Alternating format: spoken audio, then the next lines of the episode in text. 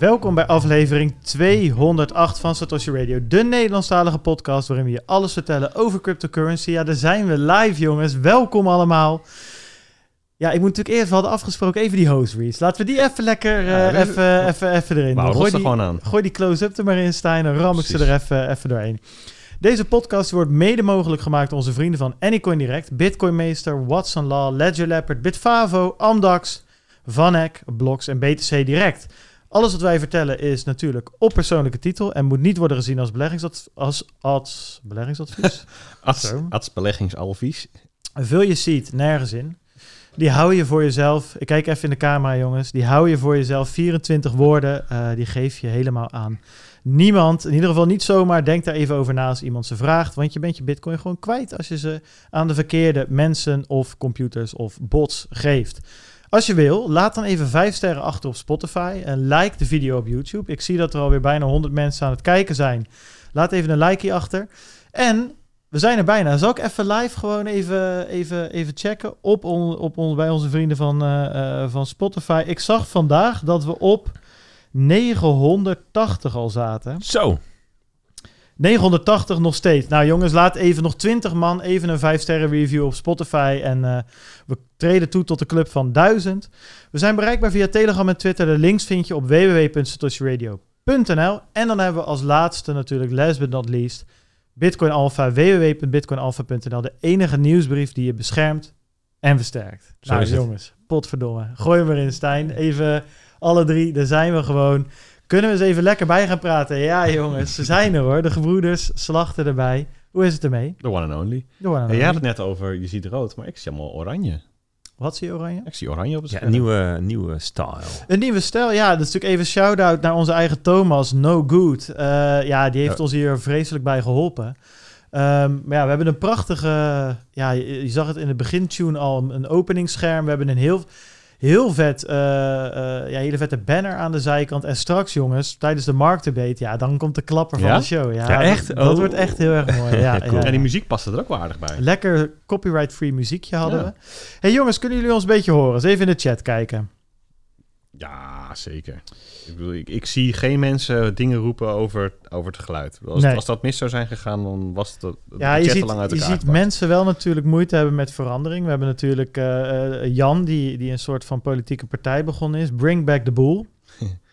En ik zie hier mensen die de Bitcoin boogie uh, missen. Ja. ja. Tegenwoordig zou, uh, zou Jan er prima tussen kunnen als één pitter. Hoeveel, hoeveel partijen zitten er in de Tweede Kamer tegenwoordig? ja. eenentwintig of zo? Ja, ze, ze, ze versnipperen natuurlijk allemaal. Ja, hè? ja dus um, even kijken. Nou, iedereen zegt uh, dat we van start kunnen. Ja, we gaan richting de honderd kijkers. Dat is ook allemaal hartstikke prima. Laten we eens eventjes um, um, gaan beginnen natuurlijk met uh, de donaties dan. Of is er nog iets waar we het over moeten hebben wat er deze week eventjes uh, ge- gebeurd is, waar we zoiets van hebben? Nou, laten we daar even lekker mee samenkomen. Nou, ik zag... Um, bij, bij in het kort, hè, in onze show notes, dat, heeft, dat doet Bart altijd fantastisch voorbereiden. Die is namelijk die is niet, alleen, het is niet alleen onze productie, maar ook onze redactie. ja, maar en Stijn is, natuurlijk, hè, die zit ook weer achter. Ja, dat uh, ik wou net zeggen, jij, ik ben er dus net achter gekomen. Want ik zag Bart daar, ja, dames en heren, er is hier een bank in de studio. Hartstikke mooi bruin bankie. En ik zag Bart daar liggen op die bank en ik denk, verrek, volgens mij heeft hij de hele dag zo, zo gelegen in die positie. Er is er weinig anders gebeurd Terwijl, dan dat. Bij Stijn allemaal zweedruppels zo over zijn gelaat. En toen voelde ik een, een, een, ja, toch wel een soort van slaak van opluchting bij Stijn van eindelijk iemand die het ziet. Iemand die dit doorheeft. Zo is het gegaan en zo is het niet anders. Stijn heeft hier alles opgetuigd en dan weet hij het nog te verknallen, hè? Die intro. Ja. Ja, ja. Oh. Het is knap, bijna, ja, eigenlijk. Het is best knap. Ja. Ja, ja, wat dat betreft ja. wel gewoon kudos naar jou. Ja, ja. Thanks, in thanks. Stijl begonnen. Maar, maar mijn, mijn punt was vooral ja, ja, ja. van... Sta- daar, in, in het lijstje, daar zag ik allemaal um, ja, onderwerpjes die gewoon leuk zijn om straks... Weet je, dat ze uit de categorie is er nog wat wat we van deze week moeten bespreken. Ja, die staan daar ook allemaal eigenlijk wel ja. lekker tussen. Dus misschien moeten we gewoon beginnen en dan gaan we straks al die leuke onderwerpjes doen. Ja, dat zeker, beetje cliffhangertje zeker. Voor de mensen. Zeker. Uh, en we gaan uh, vandaag even bellen met uh, iemand uit de communities. Dat is ook wel uh, leuk.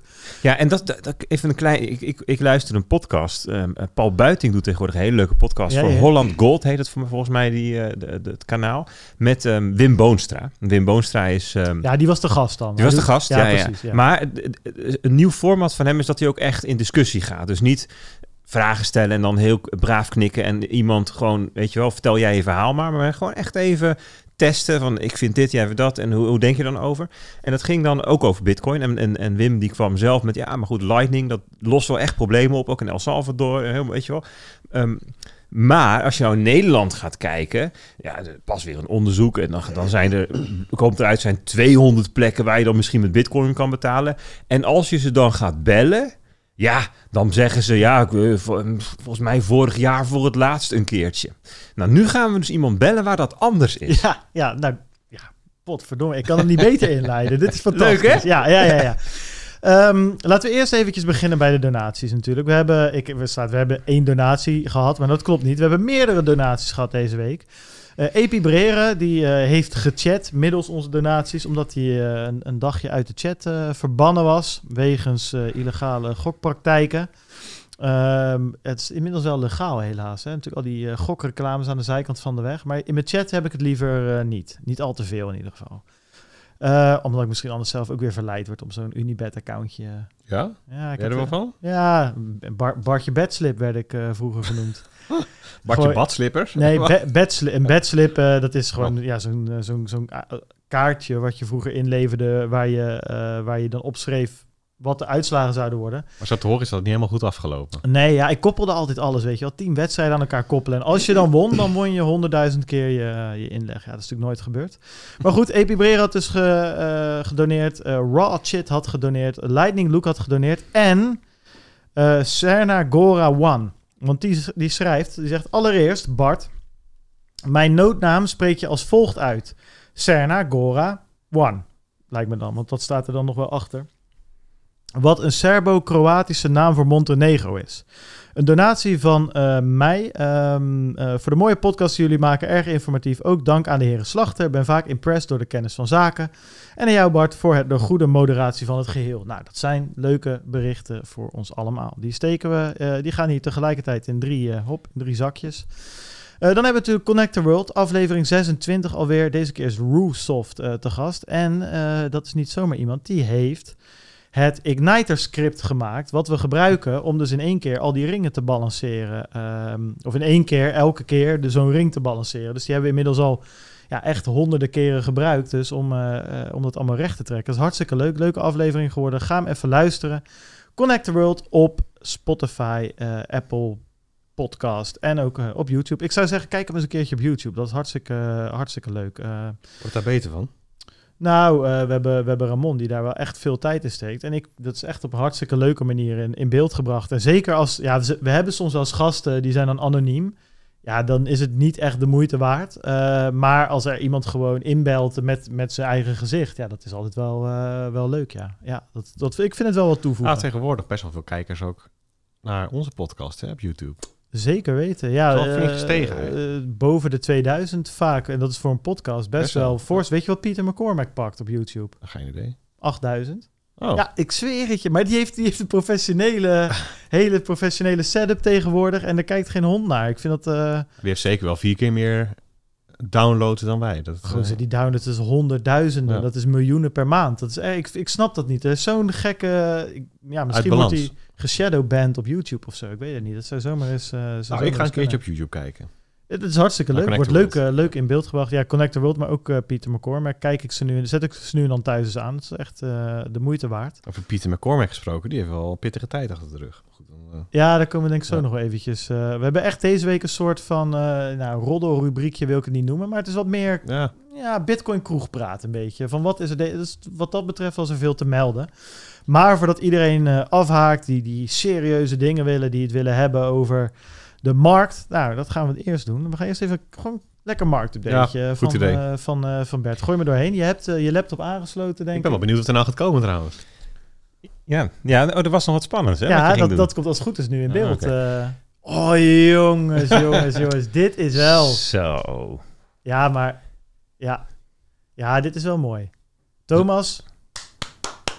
Even applaus, hoor. Ja, ja, ja, ja. Heel mooi. En ligt ja. dat nou aan, het, aan de schermbreedte? Ja, het is, die Macs die uh, zijn niet zestien bij negen. Dat is een beetje het issue. Nou, maar, nee, dat klopt. Het is mijn schuld. Want ik had hem, um, ik heb hem niet geoptimaliseerd voor de output, maar voor mijn eigen scherm. Ja, nee, maar dat is, dat is prima. We kunnen hem gewoon, we kunnen de grafieken zien. En uh, dat, dat kleine... Ach, mensen zien dat niet eens. Ik ga niet eens zeggen wat, wat je hier nee. zou kunnen zien. Misschien als je compleet... Uh, ja, uh, wat is het? ja. We gaan gewoon beginnen. Bert, laten we het doen. Ja, we hadden het net eventjes over um, de koers. De koers, wat doet de koers? ja. Want dit is wat waar we hier naar kijken op het scherm is de, de grafiek van Bitcoin. Vier uurs grafiek, dus dat zijn um, uh, zes van dat soort kaarsjes noem je dat dan per dag. En dan zie je dat die enorme rode waterval naar beneden. Nou, dat, dat herkennen we nog wel van um, een week of twee geleden is dat. Um, um, versneld door Terra Luna, die toen uh, spectaculair uh, in rook opging. Uh, met die, met die wick, hè, die, die, dat, dat zwarte stukje wat helemaal naar vijfentwintigduizend driehonderd dollar gaat op uh, Coinbase. Mijn grafiek was eerst um, op Binance tegen Tether, want de B T C U S D T-paar is, heeft het hoogste uh, volume um, van alle Uh, handelsparen. Dus ik denk, nou, dat, dat is handig om te charten, weet je wel. Maar ja, de, omdat Tether toen ook aan het, uh, nou ja, wat was het? Een beetje aan het, aan het, niet aan het falen, maar een beetje shaky. Naar tweeënnegentig ja, cent ja, ja. even. Dus daardoor was de Bitcoin-koers op, op Binance dus ook zevenentwintigduizend dollar. In plaats ja. van vijfentwintig, hè, want dat krijg je dan. Dus ik heb even op Coinbase gezet. En want op Coinbase kan je gewoon tegen echte dollars. Echte, ja, ja, gewoon ja, U S D, ja, ja precies. En... Um, um, En eigenlijk sinds, nou ja, laten we eens even zeggen, dertien mei, dus dat is inmiddels dertien dagen geleden, een week of twee, zit die koers eigenlijk een beetje in een heel nauw stukje tussen achtentwintigduizend vijfhonderd en, nou ja, zeg maar dertigduizend vijfhonderd, tweeduizend dollar. En oké, okay, dan haal ik dat piekje, dat, dat, dat negeer ik even, want op zo'n... zo'n... Had zich heel even vergist, zo te zien. Nou ja, dit is, weet je, dat kan door een kleine liquidatie zijn of iets, weet je. Maar je ziet een, hierboven één, twee, drie, vier keer geraakt en dan onder. Dan denk ik, nou, dat is een mooi. Welke kant gaan we nou op? Nou, dit is, ik heb, ik heb sneaky, heb ik hem even stilgezet op, um, ja, dit was vanmorgen. Zo was die vanmorgen. Dit gebeurde er dan, ik zal deze even weghalen. Oh, dat was helemaal niet de bedoeling. Eigenlijk deze. Dit gebeurde er vanmiddag. Ja. Door die onderkant heen. En ook, ging ook snel. Dus op Twitter, ik, ik, ik zat eigenlijk niet naar die grafiek te kijken, maar ik scrollde even door mijn Twitter. En een paniek, jongen, en een negativiteit. En ik dacht van, nou, volgens mij zitten we nu uh, tegen de twintig k aan of zo. Maar dat, het viel op zich nog wel mee. Maar we waren er doorheen. Dus nou ja, dat was ook meteen de conclusie van iedereen. Het is over, weet je wel. En uh, nou, dit is uh, mislukt. Nou, ik heb deze zelf even gemist, moet ik zeggen. Ik weet niet of jij hier... Uh... Nee, helemaal niet. Ho- hoewel die stemming, die kon me wel bekend ja, voor. Ja, maar ja, ja. Dat, dat was ook al voor. Nee, maar voor vandaag. We zagen ja. in de Telegram-groep de koers, koersplaatjes langskomen ja, ja, en zo. Maar ik zal even op play drukken, want dit gebeurde er dan in de, um, in de minuten daarna. Ik zal hem eventjes versnellen en dan gaat het even wat sneller, dat is leuker. En dan ging het gewoon weer omhoog. En um, nou ja, als ik hem weer terugzet op vier uur, een beetje uitzoom, krijg je hetzelfde grafiekje. En dan zie je dat we weer keurig terug zitten in de range. Dus dat was ja. even, even, even schrik geblazen vanmiddag, maar eigenlijk is er dus niet zoveel aan de hand. En um, ja, wat zou je daar dan over willen zeggen? Natuurlijk, laten we eens even uitzoomen, want dat is u- eigenlijk natuurlijk, uh, het slaat überhaupt gewoon nergens. Het is meer gewoon een soort van entertainment om naar de koers te kijken op dat soort kleine timeframes. Dat nou, zegt... zie je, zie je dat, uh, vind, jij vindt dat echt leuk?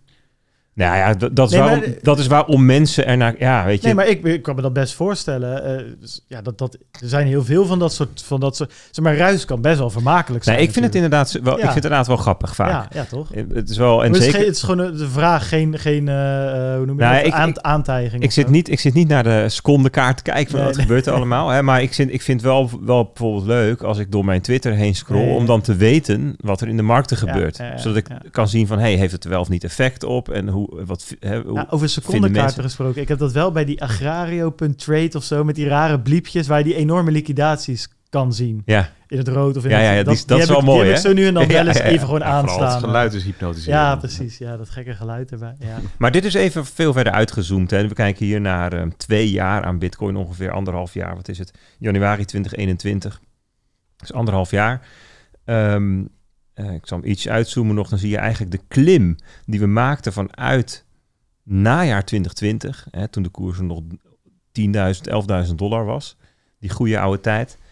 Um, en ja, dan zie je dus dat dat we best wel een aantal keren eigenlijk die, um, zeg maar die koers rond de negenentwintigduizend dollar... dat dat best wel vaak weer een plek is waar, waar we terug zijn gekomen. Um, en daar zitten we dus nu middenin. Nou, je ziet even de realized price ingetekend. Hè, de, de, de kostenbasis zeggen we ook wel als het de gemiddelde aankoopkoers van alle bitcoins. Rond de vierentwintigduizend, de tweehonderd weekse um, voortschrijdend gemiddelde. Ook vaak naar gekeken, nu rond de tweeëntwintigduizend. Daar zitten we dan nog boven. Um, ja, dus dat, dat is eigenlijk, hè, want dat is eigenlijk de boodschap even los van het uh, schrikmomentje vandaag. Ja, ja. Is er de afgelopen twee weken dus wat bitcoin betreft eigenlijk heel weinig gebeurd. Het is allemaal zijwaarts. In een best wel nauwe bandbreedte. Ik, ik hoorde wel, dat speelde dan in de afgelopen twee weken volgens mij, dat het voor het eerst in de geschiedenis van bitcoin was dat er acht rode weken achter elkaar werden. Ja, getekend. Dat is wel interessant, ja. Klopt. Is dat nog van betekenis of... Uh... Nee. Of zegt dat eigenlijk niks? Nee, dat zegt eigenlijk niet zoveel. Dat zegt niet zoveel, hè, want er zitten ook weken tussen dat die net een paar dollar eronder is gesloten, weet je wel. En dan is hij net rood, was het iets anders geweest, was die, was die groen geweest. Hè. Dus eh, je moet het ook altijd wel een beetje in de, in de context plaatsen. Ik, laat ik zo zeggen, ik vind dat niet echt een signaal om op te letten. Ik had ook deze voor mezelf getekend. Ik zal maar eens even iets uitzoomen, want dit is natuurlijk... Hey, die herken ik inmiddels. Ja, die herkennen we. Hè. Um, nadeel is, dan moet ik dat voor allebei doen. En dat maakt het wel even ietsjes lastiger. Maar dat gaan we gewoon, uh, ja, gewoon we doen. Alle tijd. We hebben lekker relaxed. Dan zet ik ze even. Kijken of ik dat even netjes op elkaar kan leggen. Dat is in, ja, dat, dat betreft TradingView is, is niet altijd per se echt een geniale tool. Maar het kan wel lekker wezen. Oh ja, precies. Vanaf februari zagen we dat uh, Bitcoin, en uh, dat is hier uh, geel, en de Nasdaq best wel sterk over elkaar heen te leggen waren. Hè? Dus hoge uh, correlatie. Dus ik heb even wat paarse stipjes gezet voor mezelf. Van, nou ja, daar lagen ze echt op elkaar. Weet je? Dan is dat een soort van uh, referentie. Kan ik hem weer terugtoveren. En hier ging het naar beneden. Hier had je een tijdje dat Bitcoin het beter deed. Dat was die weken dat we ja, zeiden... Ja. Tjoh, wat doet Bitcoin het toch relatief goed, hè? Ja, dat was vorige liveshow zelfs volgens mij. Ja, dat zou goed kunnen. Een ja. maandje geleden inderdaad. En toen ging... Um, Uh, Bitcoin harder naar beneden. Hier ging die er doorheen. En dat was het moment van Terra en Luna. Toen deed hij dus relatief iets slechter dan de Nasdaq. Nou, gaan we even wat, wat verder inzoomen. En dan, uh, dan zie je hier een periode dat... Um, nou ja, laten we deze even zo op elkaar leggen, hè, dit stukje. Dat... Um, um, Kijk, dat de Nasdaq dus er weer boven zit en dan er weer onder. En zeker als je naar... Want er zit nog wel wat geschommel in. En dat Bitcoin eigenlijk stabieler opzij gaat dan de Nasdaq. Dat is wat je hier eigenlijk ziet. Ja, de Nasdaq heeft wat meer... wat extre- iets extremere uitschieters. Ja, geweest. Ja, ja, merkwaardigerwijs. Nou, dat kun je op zich wel verklaren. Want de afgelopen weken hebben we in de aandelenmarkten behoorlijk wat turbulentie gehad. We hebben vorige week hadden we Walmart, ja. die wat tegenvallende cijfers en een tegenvallende toekomstverwachting en opbouwende voorraden en moeite, moeite personeel te vinden en hogere mm-hmm. brandstofkosten, allemaal dat soort dingen. En die, uh, die dropte gewoon uh, tweeëntwintig, drieëntwintig procent naar beneden. Walmart is het negentiende bedrijf ter wereld qua omvang. Grootste werkgever van de wereld, private werkgever, twee komma twee miljoen mensen in dienst. Grootste supermarktketen van de Verenigde Staten. Ik bedoel, dat is niet zomaar even een kleine, klein shitcointje, klein, klein aandeeltje. Eh, en, en andere winkelketens hetzelfde. Nou, nee, daar heb ik inderdaad ook wel veel over gelezen. Veel, veel analisten op Twitter, en, uh, gewoon vanuit de aandelen, vanuit het, aandelen perspe- vanuit het, het, het, het conventionele, traditionele perspectief, ja. werd er best wel heftig op gereageerd. Als ware uh, Walmart een beetje staat voor de reële economie, voor ja, de middenstander. Een beetje die blue-chip-achtige Warren Buffett-companies, uh, toch? Ja, g- gewoon voor, voor, voor stabiliteit, voor, ja, uh, voor de Amerikaanse ja. waarde, weet je wel. Van, nou, als dat dertig procent keldert, wat is er dan aan ja, de hand? Het, weet je, het, die, het wordt een uh, soort van kanarie in de kolenmijn genoemd. Precies. Hè? Een soort van klokkenluiderachtige uh, aandeel. Um, Nou ja, dat is, dus die had je. En je had Snapchat van de week. En Snapchat staat dan weer een soort van symbool voor de, de adver, online adverterenmarkt ook. Hè? Want Snapchat heeft die functie ook voor bepaalde leeftijdsgroepen. Hè, bijvoorbeeld het, het, het Snapchat wordt veel gebruikt voor jongeren. Uh, schijnbaar om online kleding te passen en die daarna te kunnen kopen. Weet je, dat soort functies. Ah, ja, Snapchat is, is marktleider als het gaat om, uh, om augmented reality filters, zeg maar. Dus je hebt, Precies, je hebt, je hebt ja. een aantal van die platformen. Je hebt TikTok is, is op dit moment... gaat knijterhard. Maar veel van de filters die je dan weer viral ziet gaan op TikTok of op uh, Instagram bijvoorbeeld. Je had een, een week geleden had je de, de, het huilende gezicht filter. Dat ieder, dan kon je uh, iemand ja. die lachte, maar het leek dan alsof die huilde. Ja. En die filmpjes maak je dan op Snapchat. Die sla je op naar je camera roll, naar je, naar je iPhone of naar je whatever, het Samsung. En daarna uh, upload je die op, uh, op TikTok op Insta of, of op zo, Insta. Ja, ja, ja. En uh, dat is nog een. En, ja, en Snapchat wordt ook wel heel veel gebruikt. Um, ja, gewoon, gewoon wel echt uh, tussen vrienden of op scholen of whatever. En het is een beetje wat, wat onzichtbaarder dan een Instagram en een TikTok. En daar is het nog steeds super populair. Uh. Maar goed, je hebt dus een, een aantal van dat soort uh, in de afgelopen weken. Hè, als we even van live show naar live show redeneren. Ja. En de afgelopen weken heb je een aantal van dat soort... Um, ja, toonaangevende of, of, of dat werd dan beschouwd als signalen. Amazon was dat ook, dat was al ietsjes eerder. En zo heb je een aantal van dat soort aandelen die dan gewoon echt één voor één, dan de ene na de ander twintig procent of dertig procent eraf. En dat zijn voor, ja. Um, ja, dat zijn gewoon grote bewegingen. Nou, en dat zie je dan ook terugkomen in zo'n aandelenindex als de Nasdaq. Ik geloof dat in de Nasdaq nu ongeveer de helft van de aandelen um, veertig procent of meer uh, gedaald is ten opzichte van een all-time high. Ik geloof dat maar tien procent überhaupt hoger uh, staat dan de all-time high. Dus die nu, nu, nieuwe highs of maar vijf procent. Dus het is echt, echt wel overwegend bearish. Ja. En in die tijd lijkt Bitcoin behoorlijk opzij te gaan. Hè? Minder volatiel eventjes dan zelfs dan dus zo'n hele grote aandelenindex. En um, ja, wat, dus, dus vandaag was dan eigenlijk even een uitschieter. Nou, we gaan kijken waar dat heen gaat. Want dit kan natuurlijk niet eindeloos zo blijven. Um, Ja, waar kunnen we het nog even over hebben? Wat vandaag ook speelde is dat um, Ethereum het z- uh, slecht deed. Er zijn natuurlijk wat dingen aan de hand, gaan we straks nog even over hebben. Dus de koers van de Ether daalde ook wat harder dan Bitcoin. En je ziet ook dat de Bitcoin-dominantie wat op ja, het lopen ging is. Richting de vijf, zesenveertig procent. Ja, of zo? Klopt. Staat hier nu de, de, de, de dominantie-ticker um, op um, um, TradingView is ja. stuk. Dus ik moet het hier eventjes faken. Maar ik, hij, ga maar door, ik zoek die er even, even bij. Dat ja, maar het is, het is inderdaad... Maar de afgelopen, de afgelopen maand is die dus een dus flink stukje gestegen... van laten we zeggen rond de tweeënveertig en zesenveertig procent. Dat is best wel, best wel iets van betekenis. Maar zo te zien is vandaag ook niet lekker gegaan voor Ether. Nee, nee, Ether die, die had het flink last van. Ik denk dat het te maken heeft... deels met een technische reden, doorgebroken door een supportlijn waar mensen op traden. En deels ook door wat er dus in het netwerk gebeurde... en wat mensen dan niet snapten. Nou, goed... Gewoon leuk om even te weten. Dit is de koers, een heel rare grafiek die hier zit. Dit is de grafiek van uh, U S D T, van Tether. Mm-hmm. Um, en wat ik een de... beetje op een zwart gat of zo. ja, Tesla-logo. Ja, Tesla-logo. Ja, Tesla-logo. Ja. ja, je, je ziet um, Grand Canyon. De, de koers van de U S D T op Coinbase, Kraken en uh, F T X. Dus die zitten een beetje over elkaar. Je, je ziet ook dat ze hier niet allemaal even laag gekomen zijn. En als, je, als we hier links kijken, dan zien we dat die behoorlijk op die zwarte lijn liggen. Namelijk gewoon één komma nul nul. En als je hier rechts kijkt, zie je dat hij nog steeds een beetje onder zit. We kunnen hier ook gewoon gerust flink inzoomen. En dan zie je dat we dus nu op nul komma negen negen acht negen, dus nul komma negen negen negen zitten. Ja, ja dat is niet één komma nul nul, en dat was het hier wel. Dus kijk eens hoe zo'n stablecoin is. Het, het gaat ook wel echt om, nou ja, dus echt fracties van... Uh, hè, dus de, ja, een deel van centen, ja. tiende centen gaat over. Maar het is wel opvallend dat dus na... Um, nou ja, twee weken Tether nog steeds niet precies op die dollar zit. En we hebben dus ook...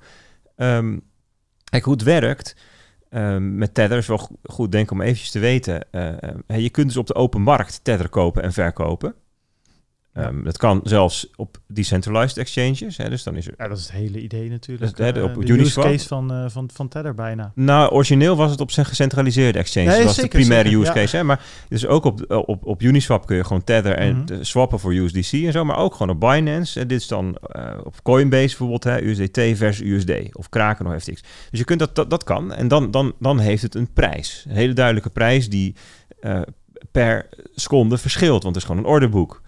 Um, maar je kunt ook met je tethertjes naar Tether met een hoofdletter T stappen, het ja. bedrijf. En dan zeg ik, ik heb hier een zak Tether, mag ik daar een zak dollars voor ja, terug? Ja, dan ga je letterlijk naar de kluis. Ja, ja de kluis. Ja, dus, ja. Uh, in de kluis, bij het luikje, bij het uh, loket. En dan, weet je wel? Dus dat kan ook. En dan krijg je gewoon altijd exact één dollar voor één Tether. Dus dat, je zou zeggen dat als hier toch nog een bepaalde um, uh, koersverschilletje tussen zit... En ze, ja, ik, ik probeer ook gewoon even te redeneren vanuit het bedrijf. Hè. Het bedrijf mm-hmm. Tether, die hebben natuurlijk onwijs veel belang bij... dat alle gespeculeer, alle onrust uit de markt gaat. Ik zou zeggen, ja, ga dat dan even fixen. Want je, bedoel, je, je kunt dit dus gewoon oplossen... door op de open markt Tethers te kopen. Ja. Dat kunnen zij doen. Maar goed, doen ze blijkbaar niet. Dus laten dit gewoon um, zichzelf oplossen. En er is Het zou ook wel dubieus zijn als ze dat zelf zouden doen. Nou, dat kan toch? Dat is in principe gewoon... Um, ben je je eigen market maker. Maar goed, los van of het dubieus is of niet... Um, um, ze doen het niet, blijkbaar. En, en wat we ook weten is dat dus er in totaal... voor ongeveer tien miljard aan Tether... Um, uit roulatie gehaald is. Ja. En dus als je naar... Um, kan we even de coin, coin market... Nee, die moet ik niet hebben. Coin market... cap. Kunnen we even naar... Um, ik ben blijkbaar nog nooit geweest in deze browser. U S D T. En dan zie je hier bij... Um, we hebben nog niet over naar Coin uh, Gecko. Uh, nee joh, ik... ik, ik jij bent, jij bent ik, de man van, van, van principes. Ik reken ook nog in, in guldens joh. Kijk hier. hier even Florijnen. Kijken. Hier van de afgelopen maand. Hier. Nou, was al gehoord Peter Florijn coin? Ik wel de ah, gulden coin. Ja, ik dacht, ik dacht, ik, ja, weet je, tuurlijk, dit, ik voelde hem ook. Maar. Ja, oké, okay, dan laten we gaan door. Maar, maar wat is de Florijn coin dan? Als, nou, je, het, als je het filmpje klaar had staan, ja, dat, is voor, dan, dan was het leuk voor, geweest. Voor de borrel, voor ja, de borrel houden. Ja. Het was drieëntachtig miljard in totaal. En dat is een, in, in stappen is dat omlaag gegaan. De ja. laatste stap was um, uh, eenentwintigste, dat is vijf dagen geleden, naar in totaal drieënzeventig miljard. Ze hebben inderdaad... Um, flink ingeleverd. tien miljard is eruit gegaan. En nou is het natuurlijk wel grappig om eventjes hier te kijken naar um, U S D C. Want dat is dan natuurlijk de veilige stablecoin. Hè. Zo, dat is dan de perceptie die ook de mensen achter U S D C heel graag willen laten zien. En daar zie je dat dus de hoeveelheid in omloop is gestegen van achtenveertig miljard naar uh, drieënvijftig miljard. Ja. Dus een gedeelte zou je kunnen aannemen van die... Eh, dat is een beetje in dezelfde periode geweest... van die tethers die eruit gaan zijn dus naar U S D C gegaan. Ja, en dat vind ik... Waarvoor zou zij dat niet op de open markt doen? Waarvoor zou je dan eerst naar de kluis gaan... en daarna naar de andere kluis?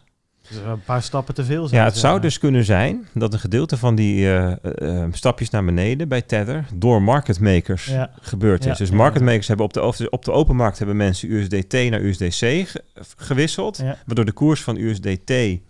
daalt, waardoor marketmakers zeggen... ik ga die U S D T's kopen en inleveren bij Tether. En andersom stijgt dus de koers van U S D C naar één komma nul één of zo... Mm-hmm. waardoor marketmakers... Eh, dan is het interessant om ja, precies andersom die, precies de arbitrage... Die, dat, dat is ook de reden dat je niet altijd op de open markt... van die grote orders wil doen.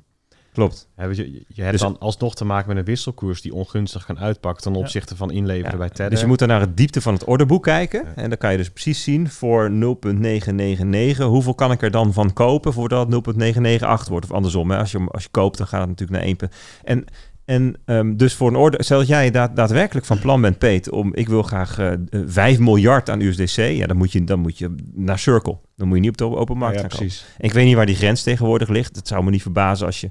best voor honderd miljoen in principe gewoon ja. prima op de open markt kan kopen. Maar goed, het even tussen... Niet, de laatste keer dat ik dat deed kon het nog niet. nee. Want, uh... nee, ik doe tegenwoordig alles met uh, honderd miljoen bitcoin.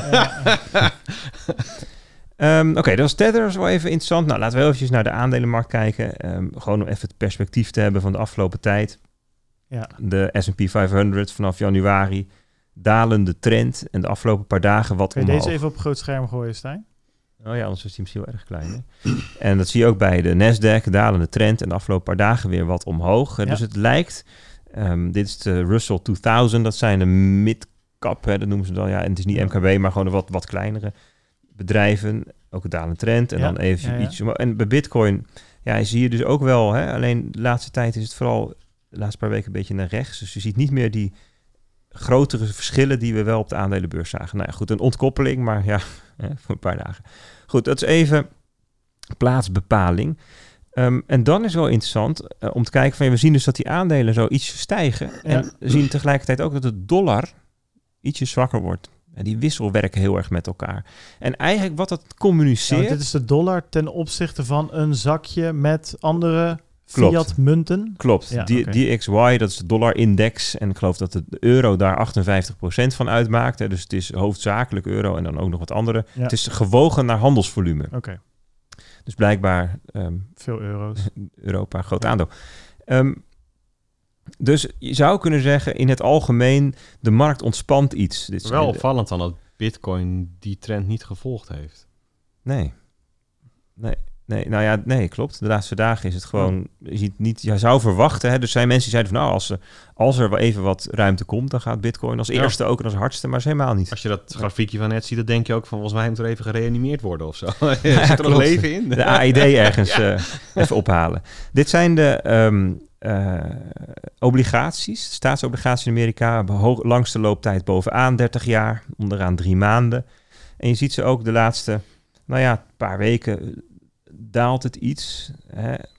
Nee, ze zijn allerlei... Je ziet, dus die, die, die trend die buigt iets om. Mm-hmm. Nou, best wel fors.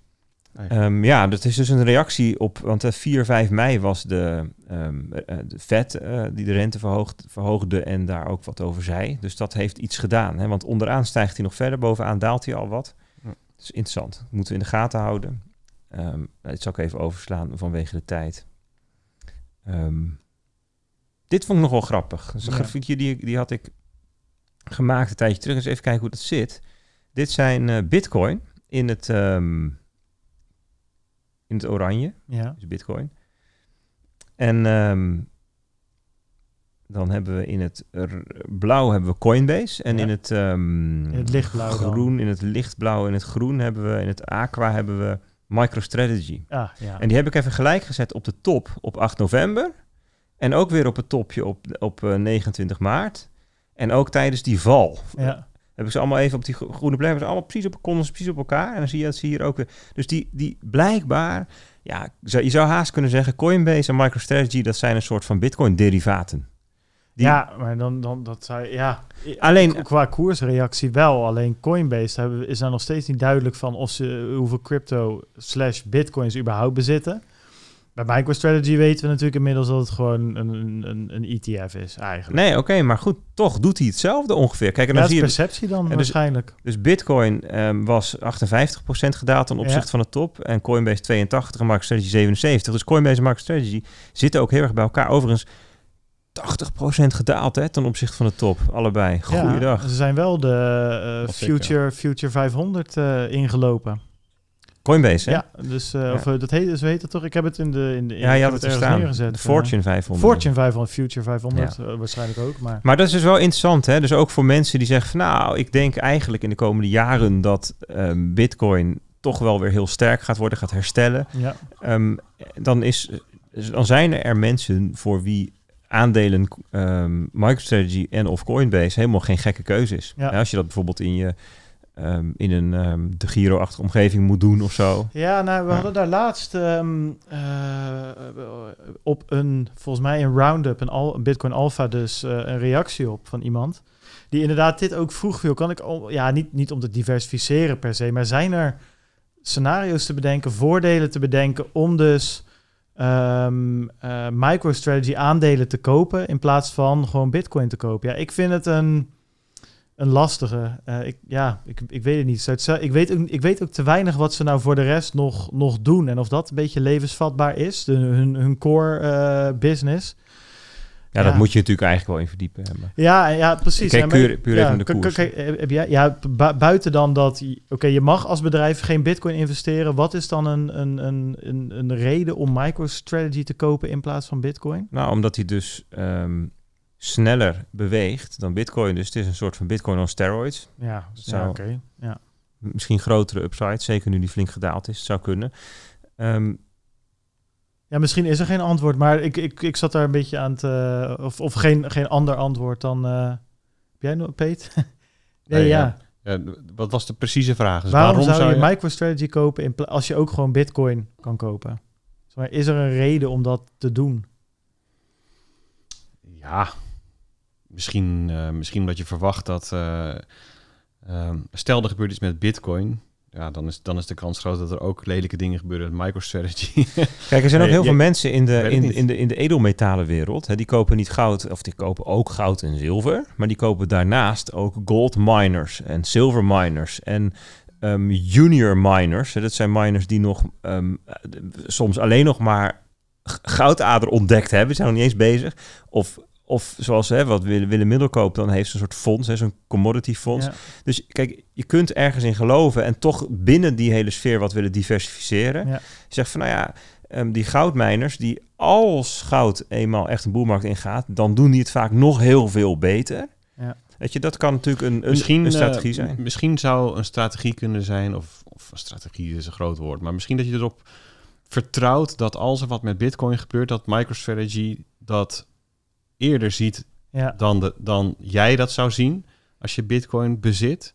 En dat dan de downside kleiner is. Ja, nee, dat, ja, dus dat, dat, je, dat, ja. dat je een soort het management eigenlijk van, van je Bitcoin-positie delegeert aan het bestuur van MicroStrategy. Ja, en je zou daar zelfs inderdaad nog, nog verder in kunnen gaan in de, in, in de zin van je kan het bij een asset manager doen, maar dan zijn het wel jouw assets die ze beheren. Dus dat kan nog een beetje, ja goed, banken die doen soms ook gekke shit met, met het geld van klanten. Dit is het geld van MicroStrategy. Ja. Dus je, je weet zeker dat ze daar alles op alles zetten. Precies, om, om dat te behouden. Uh, dus ja, je gebruikt een soort ja. van als ja. pseudo-vermogensbeheerder ja, of zo. Ja. Vermogensbeheerder die, die ook daadwerkelijk onder de brug slaat, zeg maar, om even een taalhebcode ja. erbij ja. te pikken. Ja. Ja. Dus okay. daarom, daarom is het interessant. Ik heb een ander kaartje gemaakt met, um, dit is de koers van Bitcoin vanaf twintig twintig. Hier zie je dus in de coronadip, het laagste punt, heb ik een lijntje getrokken. En op het hoogste punt, dat was natuurlijk negenenzestigduizend dollar. Hè? In ja. november vorig jaar heb ik een lijntje getrokken. Um, en daar zit hij dus nu uh, een stukje onder. Um, en dan heb ik op exact dezelfde manier ingetekend. Laten we eens even beginnen bij um, ja, even wat andere uh, tech, echte, zeg maar, tech, tech aandelen mm-hmm. die, die, die, die um, de grote winsten en resultaten nog ver in de toekomst hebben liggen. En dus tech aandelen die zeggen van ik heb hele nieuwe technologie. En nou weet je, we doen best leuke dingen, maar de toekomst... Weet je, net als Bitcoin. Hè, van, ja, je bent er echt smerig vroeg bij. Dat, da, dat gevoel. Ja, weet je, als Bitcoin zegt, ja, negenenzestigduizend dollar is mooi, maar het wordt ooit een miljoen. Weet ja, je dat verhaal? Ja, ja. Nou, neem bijvoorbeeld, neem bijvoorbeeld even um, um, Tesla. En heb ik ook op het laagste punt hetzelfde gezet en het hoogste punt. En dan zie je dat Tesla nou best wel een beetje gelijkaardig gedaald is als Bitcoin. Zit een beetje dezelfde orde grootte. Facebook.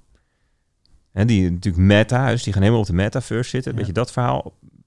Boven en onder gelijk gezet. Facebook heeft dus meer relatief ten opzichte van die periode van stijging weg moeten geven. Ja. Um, pakken we even Nvidia.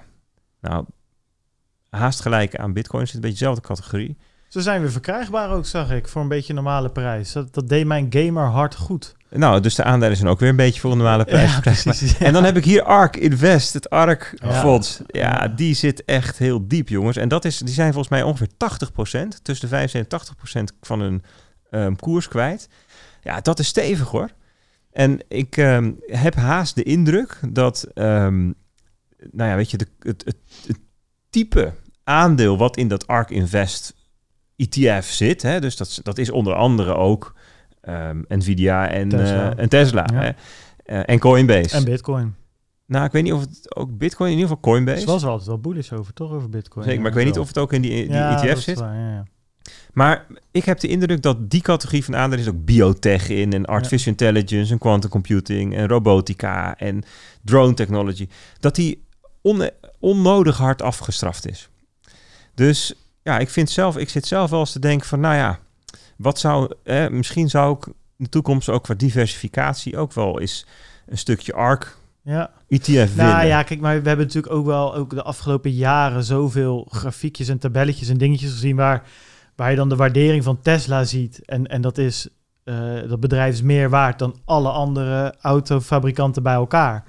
Wat we allemaal wel, daar kan je een verklaring bij zoeken. Hè? De, in de toekomst dit en dat. Maar ja, op het moment dat het geld dus niet meer gratis is en je echt, echt moet nagaan denken, ja, dan, nou, dan ik, slaat de twijfel nou, blijkbaar ik, toch nee, wel een beetje ik, toe. Ik had hier een, uh, een, een podcast over gehoord met een stel um, V C-grootheden die hierover aan het praten waren.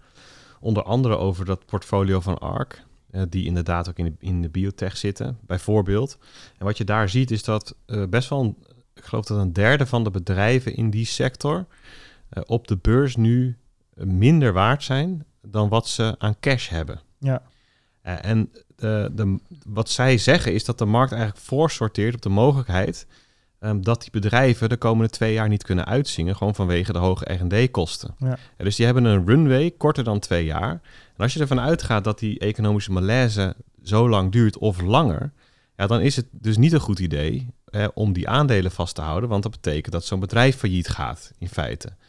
En dat is dan de reden dat, dat, dat die stocks zou kelderen. Nou, en zo zijn er dus best wel best een interessante perspectief erop. Ja, maar dan heb je ja, dus twee verschillende ordergroottes natuurlijk. Hoe bedoel je? Nou, uh, uh, dit soort bedrijven die aan het begin van hun carrière, of van hun, uh, hoe noem je dat, uh, tijds... Uh... Nee, maar dat is dezelfde categorie. Die nou, zit... dat vind ik niet, dat kan je niet vergelijken met een Tesla. Nou, of een Apple, of een, uh, dat... weet ik veel wat. Die, die nee, maar Apple zit die... hier ook niet in. Eh, maar maar te- Tesla is wat dat betreft ook, het is ook best bijzonder. En ook best nog wel kort geleden trouwens, dat Tesla echt een serieuze volumes auto's ging maken. Maar voor Tesla... Ja, nee, maar dat is dus het hele punt. Daar, die, dat zie je nu, dat dus... Ja, ik, ik vergelijk het niet per se met Tesla direct, hè, maar even over de biotech bijvoorbeeld. Nee, maar je haakt dus in op dat, uh, op dat punt. Um, nee, maar uh, ga verder. Het ging, het ging mij even om uh, portfolio van Ark. Dus ja, waarom ja, Ark ja, zo in, ja. enorm gedaald is. Ja. Nou, omdat die ook blootgesteld is voor, uh, in best wel grote mate aan bedrijven ja.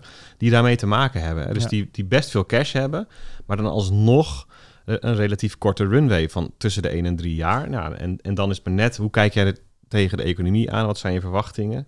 Nou, dan is het best logisch eigenlijk dat die aandelen zo laag staan. En als je deze, dit punt, hè, wat Peter maakt, dan wil vertalen naar oké, okay, hoe handel ik daarop? Dan zou je dus moeten zeggen, omdat dat zo is, hè, even aannemende dat het klopt, dan zou je dus pas weer in Ark moeten stoppen als je zeker weet dat de bodem er is. En dan bedoel ik niet de bodem in Ark, want als je dat weet, maar de bodem in de economische malaise. En dus dat je weet van oké, okay, Um, het staartrisico dat we een depressie ingaan en dat de, de aandelenmarkten naar zestig, zeventig, tachtig procent correctie gaan. Ja. Dat scenario kunnen we uitsluiten, want we, hebben, hè, we gaan nu weer stijgen. Dat, bedoel, dat komt een punt dat je dat wel, hè, dat je zegt van oké, okay, nee, inderdaad, we gaan dus de, de, de economische groei trekt weer aan en, en dan zou dit een... En je moet eigenlijk wel wachten tot, tot dat moment. Dus, dus eigenlijk zeggen, Ark is eigenlijk een slechte om vallende messen te, te, te, of, te vangen. Of op het moment dat je ziet dat, in de, dat het durfkapitaal weer in beweging komt. En kijk, zij zitten natuurlijk op de eerste rij eigenlijk, al die, die, die durfkapitalisten. En, en de, de reden dat die koersen lager staan dan de daadwerkelijke waarde van zo'n bedrijf is omdat ze ervan uitgaan dat ze het vervolg niet gefinancierd krijgen. En dat heeft weer te maken met dat die rentes omhoog gaan en dat ja. geld tot stilstand komt enzovoort. Nou, de rente is dus nu alweer wat aan het dalen en de vraag is of dat doorgaat. Um, moet even verder, denk ik. Ja, maak hem Goed even idee. af. Dan, uh, want Jan, die zag ik al in de green room. Uh, ja, ik, ik, heb, ik heb nog voor een uur aan... Ja, dat zou je moeten kiezen. Dat verbaast ons niks. Dat begrijp je. Nou, deze is wel heel leuk. Even heel snel. Dit is een grafiekje van um, uh, de S en P vijfhonderd en daaronder een... Um, Een grafiekje van het aantal keren dat het woord bear market in nieuwsartikelen op uh, mainstream media voorkomt. Ach ja, weet je, zo mensen moeten, het houdt mensen van de straat. Um, dat, dat, is, dat, dat zien we een spike. Ja. Ja, dus dat zegt iets over het sentiment. Ja, dat is niet best. Dat is niet best. Dit is Jurriën Timmer van Fidelity en... Um, Die laat ook zien niet dat... Niet de Ajax-City die misschien naar Bayern München gaat. Het is een andere... Gast, ik heb niet zoveel tijd. Dan gaat hij weer over...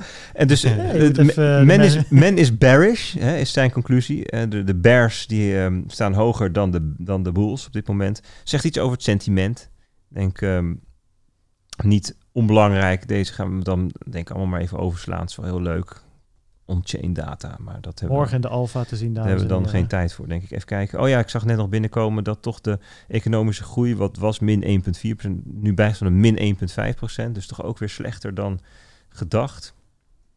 Um, oh ja, want jij wilde het nog even over deze hebben. Nou, ik had hem erbij gezet. Ik vond hem wel grappig, uh, maar ik vroeg me nou nog af. Hij werd natuurlijk een beetje gebracht, deze, uh, dit wat we hier zien. Als van, ja, de E C B heeft ook geen idee wat ze doen. Um, klopt dat? Nou, of, dat is wel uh, leuk. Dat is ja. wel leuk, want dat is namelijk, het punt is, dames en heren, de E C B heeft inderdaad geen idee wat ze doen. Nee. Ze hebben geen idee wat ze doen. En dat zeg ik niet, want als ik het zeg, dan is het gewoon een of andere domme Bitcoin-hater die dat vindt.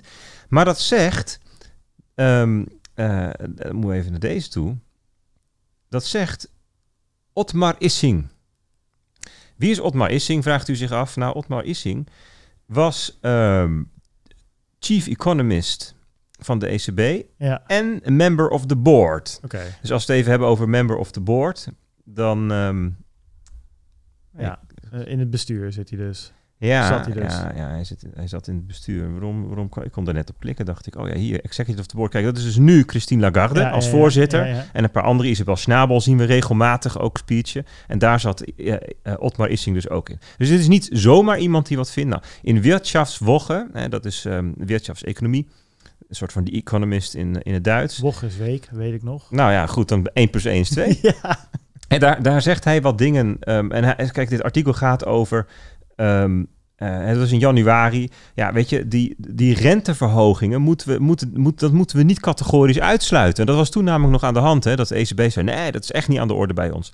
Nou, en wat zegt deze meneer? Die zegt um, uh, dat die modellen, hè, dus de inflatieprognose, de inflatievoorspelling van het E C B, die um, is gebaseerd op heel complexe modellen die zo in elkaar zitten dat wat de E C B ook doet, dat de inflatie aan het eind van de voorspellingsruimte altijd op twee procent uitkomt. Ja. Nou, gaan we even terug naar het plaatje. Denk je, ah, vandaar dat al die voorspellingen op ja, twee procent en, uitkomen. En je ziet ze elke keer de, de, de, de echte inflatie volgen. Dus je ziet ja, het begin, eerste stukje ja. wel. Dus ja. het model volgt eerst een beetje, zeg maar, een soort van extrapolatie van allerlei ja, ja, ja. economische factoren. En dan is het zo ontworpen, dat model, dat het op een soort evenwicht Klik, uitkomt. Klik hem eens aan. Nog één keertje. Want hier kan je dus zien, dit elke keer. Want de, de verschillende kleurtjes zijn, zeg maar, ja, van onder naar boven kan je eigenlijk in dit geval zeggen, is het oud naar nieuw. Mm-hmm. En elke keer is het van, uh, volgt de inflatie weer even, maar daarna gaat het omlaag. En dan zie je die dikke blauwe lijn, dat is de echte inflatie. En die stijgt alleen maar, dus ze zaten er eigenlijk gewoon constant. Ja, dit naast. is een grafiek uit ons boek, uit Ons Geld is Stuk. Dat is eigenlijk exact dezelfde grafiek, uh, maar dan over een periode van twaalf jaar.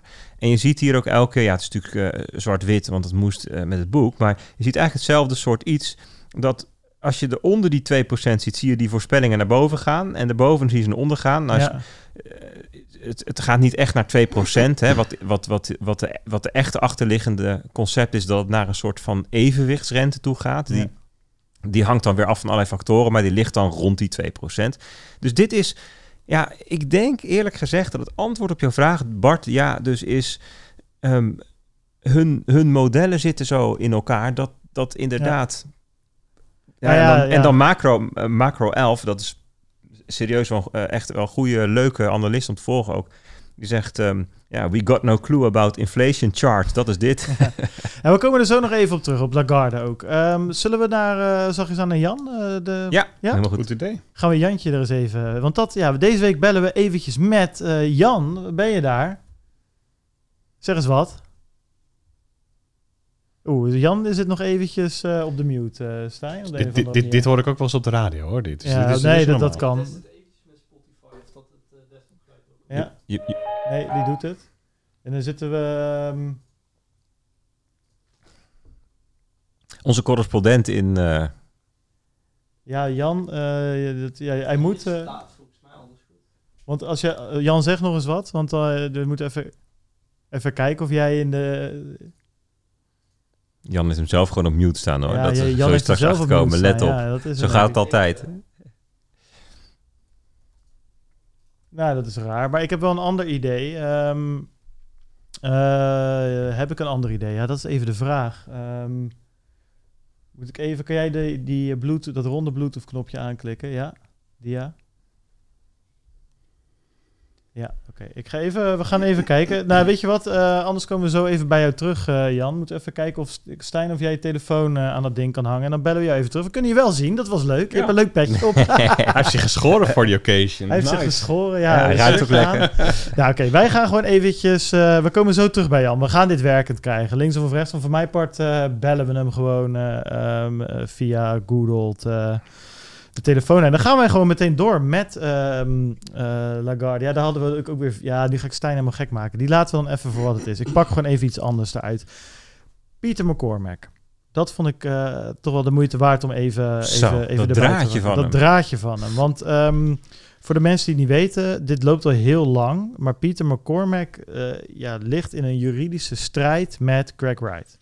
Nou, en, niet meer. Nou ja, dat is nu dus over, is, inderdaad. Is er een uitkomst dan? Nee, nog dat niet. niet. Oh. Maar de, alles is wel geweest, volgens mij. Maar dat, dat is al drie jaar terug of zo dat dat toen begon. En dat is vanuit Craig Wright naar Peter McCormack. En ook Hoddelnout natuurlijk, een andere uh, Bitcoin figuur. Ah, Craig Wright heeft... Nee, sorry. Uh, uh, Peter McCormack. Moet ze niet door elkaar halen, gaat helemaal mis. Um, die heeft in die tijd, dus drie jaar geleden en verder terug... Uh, gewoon... Uh, popiopie dingen gezegd over Craig Wright. Ja. Uh, en toen er tijd werd er ook wel op gereageerd. Um, uh, en, en heeft hij zelf ook gesuggereerd van... joh, kom naar de, re- naar de rechtbank dan, bla bla, weet je. Ja. En uh, dat is dus daadwerkelijk gebeurd. Ja, ja. ja door Craig Wright. Ja, het ja. is een beetje... Um, ja, um, een miljardairtje boos maken. Ja, dat, dat is um, uh, voor je gemoedstoestand... Uh, over het algemeen niet uh, de meest slimme keus... Um, het is een soort van alsof je je vriendin of vrouw boos maakt... keer duizend, denk ik, of zo. Dat is maar echt serieus. Want hij zegt ook in zijn draadje... Ja, ik, op... ik, snap, ik snap het wel. Kijk, iedereen zat destijds op uh, Craig Wright te, te ranten. Ja. Weet je? En nog steeds natuurlijk. En, en heel veel mensen kunnen dat doen... Uh, omdat ze anoniem achter het toetsenbord zitten... of niet interessant genoeg zijn om achteraan te gaan. Um, en het was toen ook nog helemaal niet duidelijk... dat Craig Wright daadwerkelijk en het geld en de zin eh, en het, de, nou, tussen aanhalingstekens het doorzettingsvermogen zou hebben om, dat, om al die rechtszaken aan te spannen. Ja. Waaronder tegen Bitcoin-ontwikkelaars en individuen en bedrijven en nou, noem het maar op. Ja, en dat bleek dus toch wel zo te zijn. Hè? Ken, kennelijk uh, heeft hij daar het geld voor, uh, al dan niet via uh, sponsors van, uh, van hemzelf.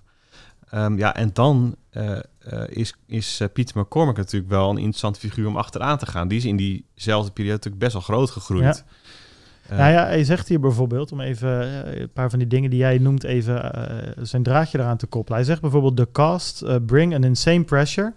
Uh, I estimate mine are over one million pounds so far and I still owe money. Uh, of that one million I have paid over half and, I, and if I lose I face much higher cost. Bijvoorbeeld. The prospect of losing everything you have worked for uh, is a bit shit and uh, causes high levels of stress. En hij zegt bijvoorbeeld, I've personally twice been admitted to the hospital with stress. Ja, en dan uh, wat voor specifieke klachten dan. Maar ja, dit, dit is niet leuk, man. Dit is echt... Uh, ik, ik... Nee. Nou, tachycardia, dat is dat je hart helemaal hard klopt ja, en hart, ja, ja, snelle, ja, ja. snelle hartslag, weet je. Dus hij, echt, echt gewoon, hij voelde zich gewoon echt neergaan, zeg maar. Ja, kom maar, ja maar ik bedoel, als, als al je spaargeld... Uh, on de lijn staat en meer. Uh, het is, ja, zijn rechter kan ook zomaar maar zeggen dat je niet gelijk hebt. Ja, je weet het niet. Het is niet per nou, se heb ik, daar, ja, ik heb daar dan ook weer... Nou, laat, laat ik het even voor opstellen. Hè. Ik ben... Uh, j- jullie weten wel wat ik van, van deze zaak en van Craig Wright vind. Ja. Hè, wat hij doet. Ja, ik heb daar weinig goede woorden voor over. Hè. Dus daar, daar hoeven we ook denk ik niet over te discussiëren. Staan we wel hetzelfde in. Um, Dat gezegd hebbende, ik weet niet precies hoe de situatie van Peter McCormack echt is. Ik geloof wat hij schrijft. Maar hij heeft in diezelfde periode volgens mij ook een, een Lambo uh, aangeschaft voor zichzelf. Een, een auto voor zijn pa gekocht. Uh, nou ja, uh, het is... Het is ik, in hoeverre ja. um, het, het stuk... En een voetbalclub. En een voetbalclub. Ja. Ja, ik weet niet precies wat de, zeg maar, hoe, de, hoe de, de portemonnee van Peter McCormack eruit ziet. Maar ik heb de afgelopen drie jaar niet altijd de indruk gehad... dat hij op een houtje moest bijten vanwege... deze rechtszaak. Maar ik bedoel, die gezondheidsklachten kan ik me wel heel goed voorstellen. Ja. Dus ik kan me wel heel goed voorstellen dat... Um, zel, hè, dus kennelijk ook als je uh, op zichzelf heel geprivilegeerd bent... en goed in een slappe was zit. Want ik denk dat het voor Peter McCormack... ik neig meer daarnaar dat, dan dat hij op een houtje moet bijten... is het gewoon heel stressvol. Ja. En gaat er heel veel tijd in zitten om zo'n rechtszaak voor te bereiden. Uh, uh, bewijs... te vergaren.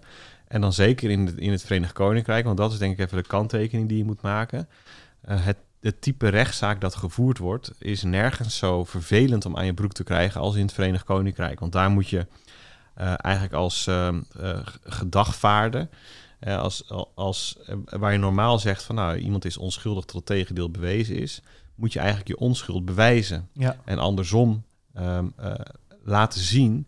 dat het niet zo is dat je iemand zwart hebt gemaakt. Ik weet niet precies hoe, de, hoe dit type zaak heet. Maar ja, het is... Um, uh, ik, ik ben echt heel benieuwd naar de uitspraak. Dus de, hoe, de, hoe de vlag er nu bij hangt is als volgt. Dus ze hebben nu, al, ze hebben nu drie jaar aan, uh, uh, aan onderzoek en bewijsvergaring... en uh, getuigenverklaringen enzovoorts. Dus al het papierwerk hebben ze achter de kiezen. Ze ja. hebben twee dagen met elkaar in de rechts, rechtszaal gestaan. Uh, daar kun je Twitter-draadjes over teruglezen. Er waren wat mensen die daar een live rapportage over geschreven hebben. Nou, niet live trouwens, maar die hebben er, een rapporta- die hebben er over gerapporteerd. Um, hoe uh, eenzijdig dat rapport is, weet ik niet. Uh, dat moeten we echt het, uh, de uitspraak afwachten. En volgens mij komt dat dan over enkele weken. Ja, nou ja, ik ben heel benieuwd. Want uh, volgens mij Hoddenot, dat zegt uh, McCormack ook, die zit volgens mij nog in die... Um... ook in zijnzelfde soort uh, uh, rechtszaak. Dat, ah ja, ja dat... hier, we, we will turn our attention to helping support Hoddenot, who has my full backing. He is still in litigation, which I think, bla bla. Dus ah ja, het, het, de oorsprong is hetzelfde, alleen ja. de aard van de zaak is wel anders. Ja. Het is, uh, Hoddenot, die zit in Noorwegen, geloof ik. Nou, in ieder geval Scandinavië. Scandinavië, ja. in ieder geval een andere jurisdictie, mm-hmm. waarbij dit soort rechtszaken, uh, uh, waar in ieder geval voor geldt dat Craig Wright daar een minder prettige uitgangspositie ja. heeft. Dus, gaan het zien, we houden het in de gaten. We veel houden meer jullie woorden op, moeten we er ook op de hoogte. Maken. Ik hoor via mijn oortje dat uh, Jan deze keer wel... Uh, daar is hij weer. Jan, ja, zeg eens wat. Jullie me? Ja, oh. ja, ja, ja, ja. Het lacht dus ja, gewoon ja, als een headset, hè? Heerlijk. Zie je dat? Andere headset op. Andere headset, ja. Ik denk het wel stiekem. Maar we zitten... Ik ben dit niet zo gewend als jullie. Uh. Wat een noob. Je hebt wel een mooie. Is dat een soort van soundproofing uh, achter je? Of uh, lijkt het me? Of een deur? Of een radiator. Nee, dit is een radiator. Ja, precies. Dat is het tegenovergestelde van soundproofing. Maar, uh, uh, radiator, maar jij ligt dan... Jij hebt jezelf tegen de muur aangeplakt. Je hebt zo'n hoek van negentig graden. Of je radiator gaat recht omhoog in je huis. Nee, dat is design. Dat ja, heeft mijn vrouw, ja, denk ik, uitgevonden. Ja, nou, Jan, we gaan, we gaan lekker van start. Want um, ik pak even... Ik heb wat vragen zelfs voorbereid, jongen. Um, want vertel nou eens even... Want we, ik, heb, ja, ik heb je Bitcoin ondernemer genoemd. Ja, dat is natuurlijk... Uh, ja. Hey, je, bent, uh, je onderneemt wel, wel, wel, wel meer dingen. Maar wat, wat doe je en wat heb je met Bitcoin te maken? Wat heb jij ja, een jaar wie, geleden en gedaan? Je? En wie ben je ja. inderdaad? Maar dat, uh... Nou, ik ben uh, Jan Boewibbo, de broer van Pimmetje Pop. en, uh, nee, ik ben een, uh, eigenlijk een horeca-ondernemer. En ik ben in uh, twintig zeventien in aanraking gekomen met Bitcoin. Echt in januari, omdat uh, er geen uh, rente meer kwam. En zo is wat in gaan lezen. Maar eigenlijk ligt mijn hart in de horeca. En uh, toen was natuurlijk het idee van ja, wat kan je ermee? Ja, ik ben niet zo technisch. Maar uh, ja, ik kan het wel accepteren. En dat een beetje gaan promoten. Ja, dus, dus, dus sinds een jaar eigenlijk uh, kunnen we bij Café de Roemer... want dat gaan we dan ook gewoon natuurlijk even noemen... in Haarlem ja. uh, betalen met ja, biertjes en, en de, vette, de vette saté... betalen met Bitcoin. Ja, ik heb uh, zeker in de lockdown uh, veel met wat mensen gesproken. Eerst gedacht, ga ik het met een B T C P-server zelf doen. Maar als, het, als wij weer vol open zijn, dan heb ik er eigenlijk geen tijd voor. Dus uh, ik gebruik Bitkassa. Ja. En uh, drieëntwintig juni vorig jaar zijn we begonnen. En uh, ja, inmiddels we... bijna een jaar. En hoeveel uh, keer is er nu betaald via Lightning, Jan? Uh, gisteren was de zesennegentigste transactie. Oké. Okay. Dus het, het suddert ja. gewoon heel rustig uh, door. Dan hebben we het over één promiel of minder van alle betalingen die gedaan worden, denk ik, of niet? Ja, ja echt, uh, dit ligt nog onder een procent. Ja, maar, uh, procent. Uh, maar even nog ook voor de, voor de luisteraars. De honderdste uh, die met Lightning betaalt, die, die krijgt ze eten gratis, hoorde ik. Ja, die kreeg een vette saté.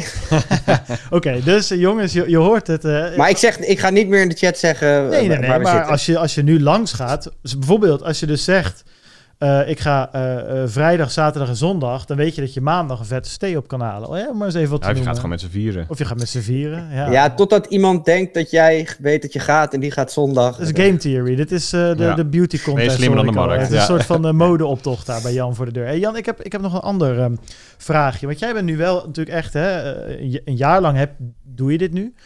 Um, uh, je personeel uh, moet, dat, uh, moet dat een beetje snappen. Uh, misschien de, uh, de mensen met wie je werkt, uh, de klanten natuurlijk. Ja, wat, heb je, wat is nou eigenlijk je grootste... Um, ja, hoe noem je dat? Je grootste uh, me, ja, mening daarover. Wat is het meest opgevallen? Het kan positief zijn, negatief of beide. Maar wat, ja, wat, wat, hoe is het je bevallen? Um... Nou, ik denk dat uh, in de eerste instantie is uh, de, de manier hoe Bitkassa doet, is echt eigenlijk heel handig.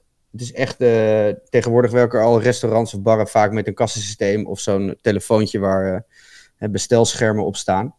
Nou, dat kan je eigenlijk heel simpel linken naar de, naar de, de Bitkassa website, waar je, wij een aparte pagina hebben.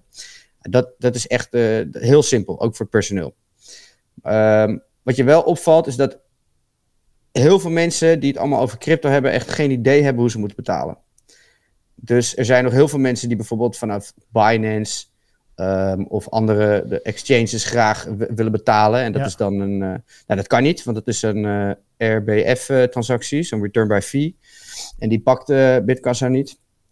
Ja, ja en het um, duurt gewoon natuurlijk mega lang. Het, ja, je, en het duurt je, lang. Je wil met Lightning betalen. En, ja, en absoluut. Dus nee, dat proberen we ook uh, zeker. Maar er, zijn gewoon, er is nog zoveel ruimte om te groeien.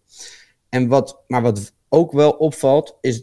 Jullie zeggen het vaak, maar ik kan het echt. Hè? Ik heb ook een, een, echt een studenten-nachtcafé waar we zes pinapparaten hebben. Waar negentig procent, als het niet vijfennegentig procent, gepind wordt. Waarvan tachtig procent al met hun telefoon. Zelfs met Lightning, het, het, het is gewoon nog traag. Hè, ik ben toch dertig seconden bezig, moet een getalletje invoeren. Uh, uh, moet ik even, moet die Q R laden? Uh, en ook al is het heel, dat pinnen wat wij hebben, dat is zo giga- het is drie seconden. Dus daar valt echt nog wel uh, ja. aan te winnen. Kassa-integratie, ja, hè, dan. Jack Mallers denk ik even aan met ze van, nou ja, hup, in, integreren ja. in die kassa. Ja, maar dat, dat, ja, maar dat, dat werkt bij ons. Uh, ik, als, ik, als ik een personeelslid moet gewoon tien euro invoeren. Voor twee bier. En dan... Uh, nee, maar je moet gewoon tien euro invoelen. Iemand houdt zijn telefoon erbij. Het is klaar. En ja, maar dus dan heb je helpen. Dus twee dingen inderdaad. Je hebt kassa-integratie en ja. het moet gewoon... En N F C-integratie. Ja, precies. En zal, N F C, ja, ja, dat ja, moet, ja, precies. Ja, ja, ja. Maar dat kan volgens mij met dat Bolt twaalf. Uh, ja, nou, dat zijn allemaal dingen die kunnen... Ja, kijk, het probleem is weet je dat Apple uh, een, een N F C-chip nogal beschermt op hun telefoons voor allemaal apps. Anyways, ik heb nog een andere vraag. Er zijn misschien andere ondernemers die luisteren... En die zoiets hebben, ja, ik wil dit misschien ook wel. En ik snap het, er zijn nog wat, uh, wat roadblocks en wat beren op de weg. Maar ik wil het alsnog wel gaan doen. Heb je daar tips voor? Uh, wat, wat, hoe, hoe begin je daarmee? En, en, en waar moet je op letten? Wat zijn nou de, de, de handigste tips die jij, die jij mee kan geven aan andere ondernemers? Nou, er staat best wel wat op internet.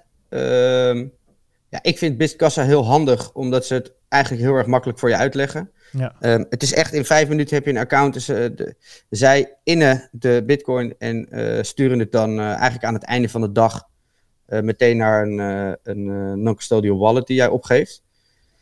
Um, ik heb gezegd dat het bij mij mag het per week, want ja. uh, dat scheelt wat in fees.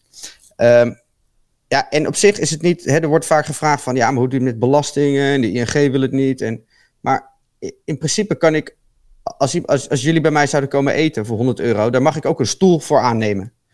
En die ja. stoel op zolder zetten. Alleen ik moet over die honderd euro die het waard zou zijn... moet ik wel gewoon mijn B T W afdragen. Nou, dat doe ik omdat wij ook gewoon normale euro's binnenkrijgen. Ja. En die stoel laat ik staan. En als ik die over vijf jaar um, uh, verkoop voor drie keer zoveel... dan ga ik er een keer uh, winstbelasting over betalen. Ja. Ja, nou ja, en daarvan hebben wij gezegd... Uh, wij innen dat... het uh, Als, het niet zoveel, als er niet zoveel betaald wordt, dan hoef je er waarschijnlijk niet zo heel erg over na te denken. En als er heel veel mee betaald gaat worden, dan gaan we er een keer dus echt precies, we beginnen, er, we beginnen er gewoon mee en dan als het echt succesvol wordt, dan... Uh, ja, iemand, iemand ja, moet het doen. Ja, nou ja, zeker. Ja, het kip en het ei verhaal en jij uh, bent de kip, uh, Jan. Of het ei, maar je bent ja. in ieder geval een van de twee. Je bent er. Um, ja, nou ja, ja, top. Ik zou tegen alle luisteraars willen zeggen, ga gewoon een keertje langs. Het is voor, ja, ik blijf het een van de meest, uh, we, dat hebben we ook in een alfa geschreven laatst, die over Lightning hebben geschreven toen, Peet, van betalen met, met bitcoin en nou helemaal met Lightning. Uh, en nou helemaal als het via ja, je eigen nood gaat, ja, dat, dat is wel magisch. Maar ook al is het via Blue Wallet, het maakt niet zoveel uit. Gewoon met, met, met satjes uh, ja. uh, kunnen betalen en... Ik vind zelf ook betaald worden in, in bitcoin, bijvoorbeeld via die donaties die we dan soms ook weer uitgeven bij Jan. Ja, zo'n soort circulair economietje. Dat is heel leuk als dat een beetje van de grond komt. Dus ga naar de Roemer in Haarlem. Uh, vraag even om Jan. Dan komt hij met zijn petje, zet hij zijn petje op en dan komt hij even naar buiten. En uh, ga, ga met bitcoin betalen. Ga lekker. Ja, het is ook gewoon een hartstikke leuk café, leuk restaurantje, een leuk uh, terras. Dus uh, zie nog eens een keer wat van Haarlem, zie een keer wat van de wereld. En je kan met bitcoin betalen. Nou, mooier kan het toch niet? Ja, eens. Nou, het, is, is het is een hartstikke leuke plek. Ik had nog een vraagje aan Jan, mag dat? Ja, korter, korte? Dan, korter dan. Ja. Hey, levert het, um, uh, het dat, je, dat je bitcoin accepteert en je hebt van die stickers op de ramen... levert dat nou ook wel eens een gesprekje op met iemand die uh, nog niets van bitcoin weet... of denkt, van, oh, dat, dat zou ik wel eens willen proberen of zo? Of zijn het tot nu toe eigenlijk alleen uh, insiders geweest... die het inderdaad tof vinden om gewoon eens met Lightning te betalen? Nou, uh, beide. Er zijn, uh, het, het grote deel zal insiders zijn. Um, ik heb ook heel veel vaste gasten uh, van 's ochtends. Het zijn ook veel oude mensen die al zeven dagen in de week dezelfde koffie drinken. Uh, altijd het F D. Je moet ze ook geen nieuwe ne- koffie geven, hè? Ja. Wel, uh, nou, maar altijd dezelfde. Elke dag twee koffie verkeerd. Met zoetje, zonder koekje. Nee, maar die, die zijn er wel uh, sceptisch over. Uh, maar ik heb, uh, sterker nog, ik heb uh, een keer met twee mannen van, ik denk zestig plus, een heel gesprek aangaan. Die heb ik twee boeken voor jullie gegeven. En gezegd, uh, als jullie ze uit hebben, kom ik maar weer uh, inleveren. ja. ja, maar... Je, you take the rubber. ja. Ja. Je komt er pas nee, maar, weer in met een, uh, met, met een uh, non-custodial lightning wallet op je telefoon. Nee.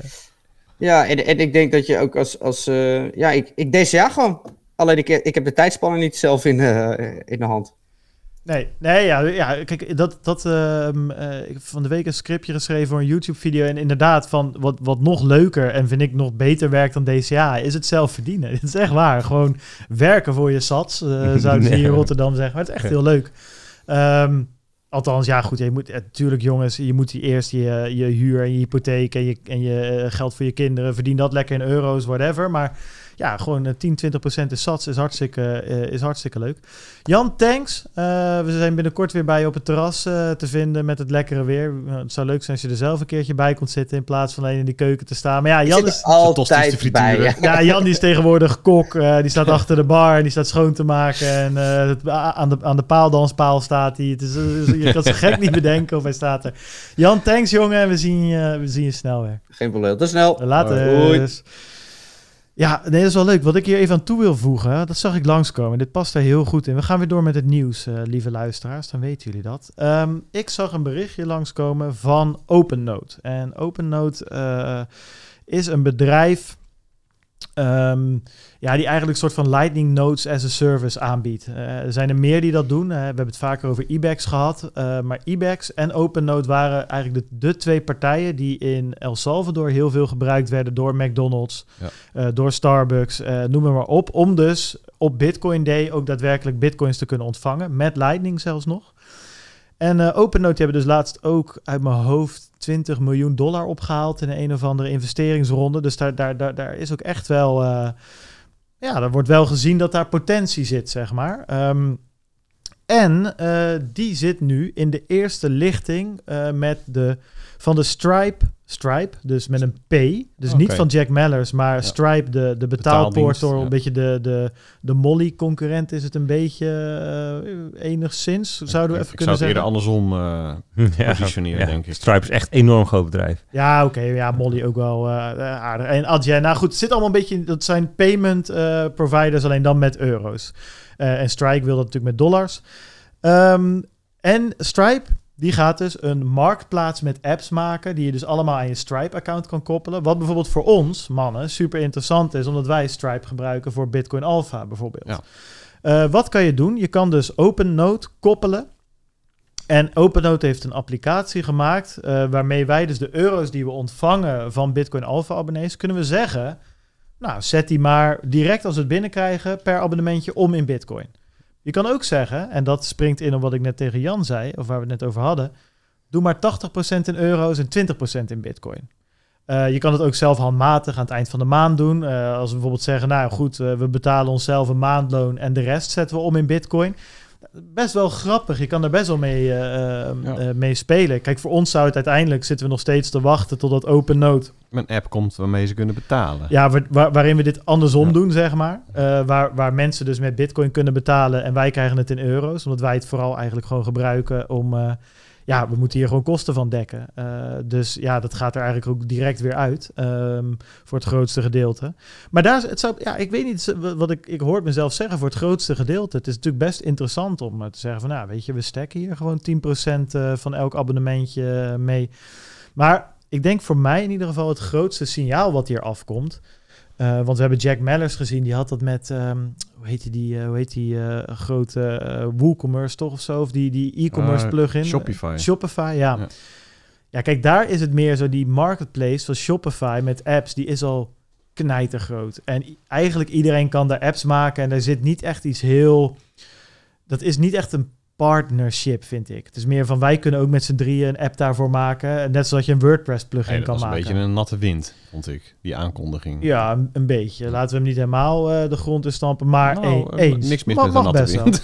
Maar wat hier is, dit is dus de opening van die marketplace van Stripe. Dus dit zijn zeg maar de eerste, het eerste ja. pakketje aan applicaties. En het is gewoon heel vet om te zien dat daar dus echt een, een, een Bitcoin-applicatie bij zit. En dan niet de Coinbase Merchant App of de uh, weet ik veel wat, nee, maar, maar echt een Bitcoin, ja, ja. Oh, ja, een echt een, een, een ja. Bitcoin-only applicatie. Dus best wel vet, vond ik. Leuk om, uh, cool. leuk om te zien. Um, wat mij ook opviel, jongens, ik weet niet of dat jullie ook is opgevallen. Uh, dat Stijn, ga ik je even vragen om een videootje van uh, uh, tante Christine klaar te zetten. Maar ik ga eerst al een stukje lullen, dus je hebt uh, alle tijd.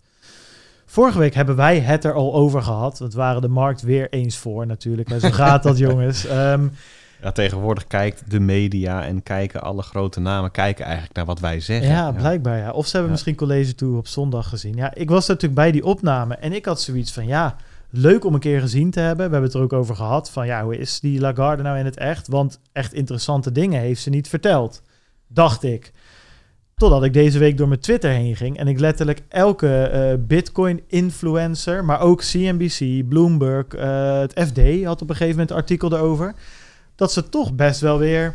dat ik dacht, van, heb ik wat gemist? Heb ik, ben ik een kwartiertje weggedommeld bij, bij Christine? Heeft ze toch iets heel interessants gezegd? En ja, toen ging die stukken lezen... en dan kom je er een beetje achter van ja... ja ik heb dat dus allemaal, ben ik er omheen gelopen... omdat we het erover hebben gehad... heb ik een soort van automatisme dat, dat ik het ook negeer of zo. Zullen we anders het videootje ja, even ik... aanzetten, Stijn? Welk ik... videootje is dit? Dit is een fragment van College Tour.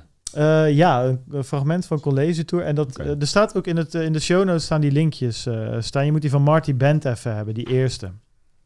Um, die, ja, uh... ik heb bij dit soort... Ik, ik zag ze dus ook allemaal langskomen op Twitter weer. En, en, um, en ook in ook F D, weet je. Dus ja, dat, ja, ja. Ik krijg toch een beetje de, het idee... Het idee dat ook die kranten en zo een beetje op zoek zijn naar juice. Oh, nou, ze ja, zeggen ja. wat over crypto. Nou, dan zijn allemaal juice-kanalen. Ja, eigenlijk ja. wel. Bedoel je, die Yvonne is eigenlijk gewoon nog het meest journalistiek van... Uh... ja, laten we, laten we ja. die uh, rabbit is, hole... Uh... Is het Yvonne of de New York Times? ja. ja. ja. Uh, het is maar juice, zegt... Ik hoor het Joost van Koppenveld al zeggen. Het is maar juice, jongens. Ja, jongens, jongens. Het is ja. gewoon... Ja. Het is gewoon juice. Ja, uh, zullen we even aanzetten? Even kijken of die... Uh, ja, daar, ik zie... Ik, ik herken ze al, ja. There is this graph about the balance sheet of the European Central Bank and the money that is on there now. And here it is. What I would like to uh, show our viewers and, and ask the question about is, this is going over eight trillion euros now. Mm-hmm. And isn't what you just told us about the cryptocurrencies, don't we see a gigantic bubble here on your balance sheet with the euro? Yes, and isn't this graph very... nerve-wracking. Well, I can tell you that there is zero crypto assets in the balance sheet of the E C B. That I know. Uh, point number one. Well, I just don't want any ambiguity about it. Yeah. But you have to think in terms of counterfactual. If we had not decided on March eighteenth, when we put together the pandemic emergency program and then subsequently increased the volume of commitment that we made to the European Union economies, we would be in a devastated situation. So I don't regret any of that move that we took on that day, which was four months into my job, to significantly increase the size of the balance sheet, because that's all we had. Yeah. Otherwise, the economy would have collapsed, and it would have been even accelerated by a financial crisis. You had to do it. It was so the COVID crisis. You say that's yes. what we needed to do. But how do you get it It will back? come. It will come. In due course. How? In due course, it will come. Yeah? But do you sleep at night when you see this? Of course I have to sleep at night. And I have to worry every morning. Yeah. Yeah, okay. Over here. I was wondering, do you own any crypto ja, zet yourself? Deze, zet deze maar uit. Ja, ja. Die, uh, die, wat het antwoord op is, haar, haar zoon heeft, uh, heeft, uh, heeft crypto. Dat, dat is haar antwoord. Too long didn't read op het laatste. Spencer Lagarde heet hij. Ja, ja, ja, ja, ze heeft er twee trouwens, dus uh, twee zoons.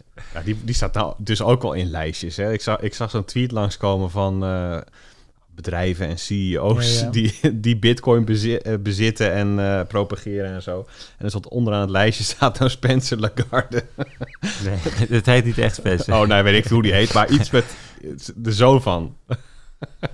Ja. Waar komt ja, Spencer maar, vandaan? Dan is dat een inside joke. Dat is toch van Peter Schiff? Dus oh zo. Ja, klopt ja. Spencer. Ja. Ja, die gaat natuurlijk... Ja, precies. Maar wat, wat, wat vinden we hier? Ik zie trouwens een sidebalkje uh, mist even, Stijn. Um, dus, uh, maar anyways, wat vinden we hiervan? Um, ja, kijk, ik had toen ik er zat, dacht ik ook wel... ja. Lekker antwoord. Maar je weet ook van... wat moet ze dan zeggen? Van ja, ja. Uh, we gaan zo hard tij- de tightening toevoegen. We gaan de duimschroeven zo hard... A- dat, je, dat, je, dat je van voor niet meer weet... dat je van achter nog leeft, jongens. Ja, ik vind dat... hier weinig van. Het is, het is gewoon... precies eigenlijk wat ik had verwacht. Mooi meme-materiaal. En daar nou ja, een beetje op. Ook nog niet eens. Ja. Nee, maar dat lachje wel grappig. Hè? Ja, dat wel. Ja, ja, ja. Maar het is, ze hebben wel licht geagiteerd. Dus ik neem aan dat er voorafgaand al... Uh, soortgelijke vragen of weet ik veel. Het zag, ja. het zag eruit alsof ze iets voor de tiende keer moest beantwoorden. Ja, dat ze er klopt, negen keer ja. omheen kon en nu iets moest zeggen of zo. Maar, ja. Ja, met die grafiek erbij was het wel heel erg in your face inderdaad. En zij ja. kan er niks over zeggen verder. Dus dat, nee, uh, ja, precies. Kijk, je zou hier best wel... Uh, hoe, lang, hoe lang duurde... Een uurtje zou ik zeggen. Duurde de tv een uurtje of wat jij hebt gez- waar jij Ik denk was? dat het um, uh, waar ik bij was een ruim uur duurde. Ja, en op tv een... Okay, dat, ik had verwacht dat het pa- twee uur... Maar kijk, op zichzelf, zo'n soort setting... dat nodigt natuurlijk uit tot een reflectie. Ja. Laten we hier... Uh, de, de, de directeur, de voorzitter van de directie van de E C B... nou eens even reflecteren op wat daar gebeurd is. Het gaat altijd om koppen, om vijftien seconden, om twee minuten. Nu heb je een keertje de tijd, Lagarde. Ga nou denk, neem nou even wat afstand van de materie... En, en, en reflecteer nou eens op, oké, okay, dus we hebben ontzettend veel geld, um, we hebben liquiditeit verschaft, we hebben dit en dat en de, de, de, de staatsschulden zijn dat en de inflatie stijgt. En wat, en wat kunnen we daarmee? Wat vinden we daarvan? En hoe zouden we daaruit kunnen komen de komende jaren? Dat zou mooi zijn. Ja. Dat doet ze niet eens een poging toe. Nee. En mijn... Um, mijn uh, vermoeden is dat dat ermee te maken heeft dat zij um, geen... Uh, bankier is. Zij is niet een centrale bankdirecteur geweest van lokale centrale bank. Wim Duisenberg was ooit uh, in dezelfde rol. Hè? En die, bedoel, die heeft gewoon in Nederland heeft die het roer gestaan van de centrale bank. Komt uit, uit de Rabobank nog in het verleden. En dat geldt voor meer ervan. Hè? En, en, en, en, en zij is gewoon een politicus. Maar wat zou je verwachten dan in zo'n reflectie? Ja, ik weet, ik weet er wel wat over te zeggen. Jawel, maar, maar het punt is zodra zij iets... van in de reflectie door laat schemeren... van of dat wel of niet uh, goed is gegaan. Of, of de dingen volgens plan zijn gegaan... of de effecten zoals verwacht waren geweest... heeft dat natuurlijk invloed ja, op de markt. Ja. Als, het, als dat zo is dat ze hier over dit soort dingen... helemaal niks zou kunnen zeggen... dan moet je er niet gaan zitten. Ja, kijk, die, zo'n Georgieva dat, bijvoorbeeld... Die, zei, die gaat in zo'n soort setting... dat is een tijdje terug... Hè, ja. reflecteerde ze er ook op, zegt ze... ja. Eigenlijk, hè, als we eerlijk zijn, zijn we gewoon een stel achtjarige uh, voetbalspelers. Dat was niet zo'n setting, hè? Dat was, ja, ze zaten met z'n vieren met een journalist. En volgens mij was dat voor een, een besloten, in, in eerste instantie besloten... Maakt niet uit, het is uiteindelijk gewoon publieke content geworden. Jawel, ja, ik, ik vind de, de I M F, voorzitter, directeur, president... Directeur, toch, ja, ja. toch wat anders dan, dan, dan van de Tweede Centrale Bank. Weet je waar... Als, Klaas als... Knot doet het ook bij Buitenhof. Die gaat bij Buitenhof zitten en die reflecteert erop. Zeg, weet je, ja, kijk, waar je naar moet kijken is de spread tussen de Zuid- en de Noordelijke Europese landen. En als die gaat oplopen, dan merk je dat er wat spanning komt staan op het monetair beleid. Dat is een van de vraagstukken ja. waar we mee te maken hebben. Weet je, die, gaat, die, die, die, die zegt er wat over. over... Ja, tuurlijk. Maar, maar mijn, mijn idee is dat als je dat kunt doen, dat je dus kennelijk niet iemand bent uh, waar de markt... Uh, zeg maar, uh, naar luistert. Dat weet ik niet. Klaas Knot werd meteen overal geciteerd. Ja, en hier is de Klaas of his own. Ja, maar, uh, moet Powell een keer doen. Dat, dat, dat, dat, dat gaat niet. Nou, als het waar is wat je zegt... en ik, ik, eerlijk gezegd neig ik naar de kant dat ik er niet mee eens ben... maar stel dat het zo is, dan moet ze hier gewoon niet gaan zitten. Dan, uh, dan heb je ja, in functie nou, daar maar, gewoon niks te zoeken. Nou ja, kijk, het ging natuurlijk ook gewoon... Uh, waar ben je opgegroeid? En ze bleek een hele goede zwemster te zijn. Weet ik, dat is een beetje college. Ja, maar goed, dan spreek natuurlijk. Je van tevoren af. We gaan het hier niet over hebben, want ik mag er niks over zeggen. Dat leeft alleen ja, maar heel ja, snel ja, de televisie ja. op. Ja, maar, maar college tour gaat ook over de, de mens ja, precies, Lagarde. Ja.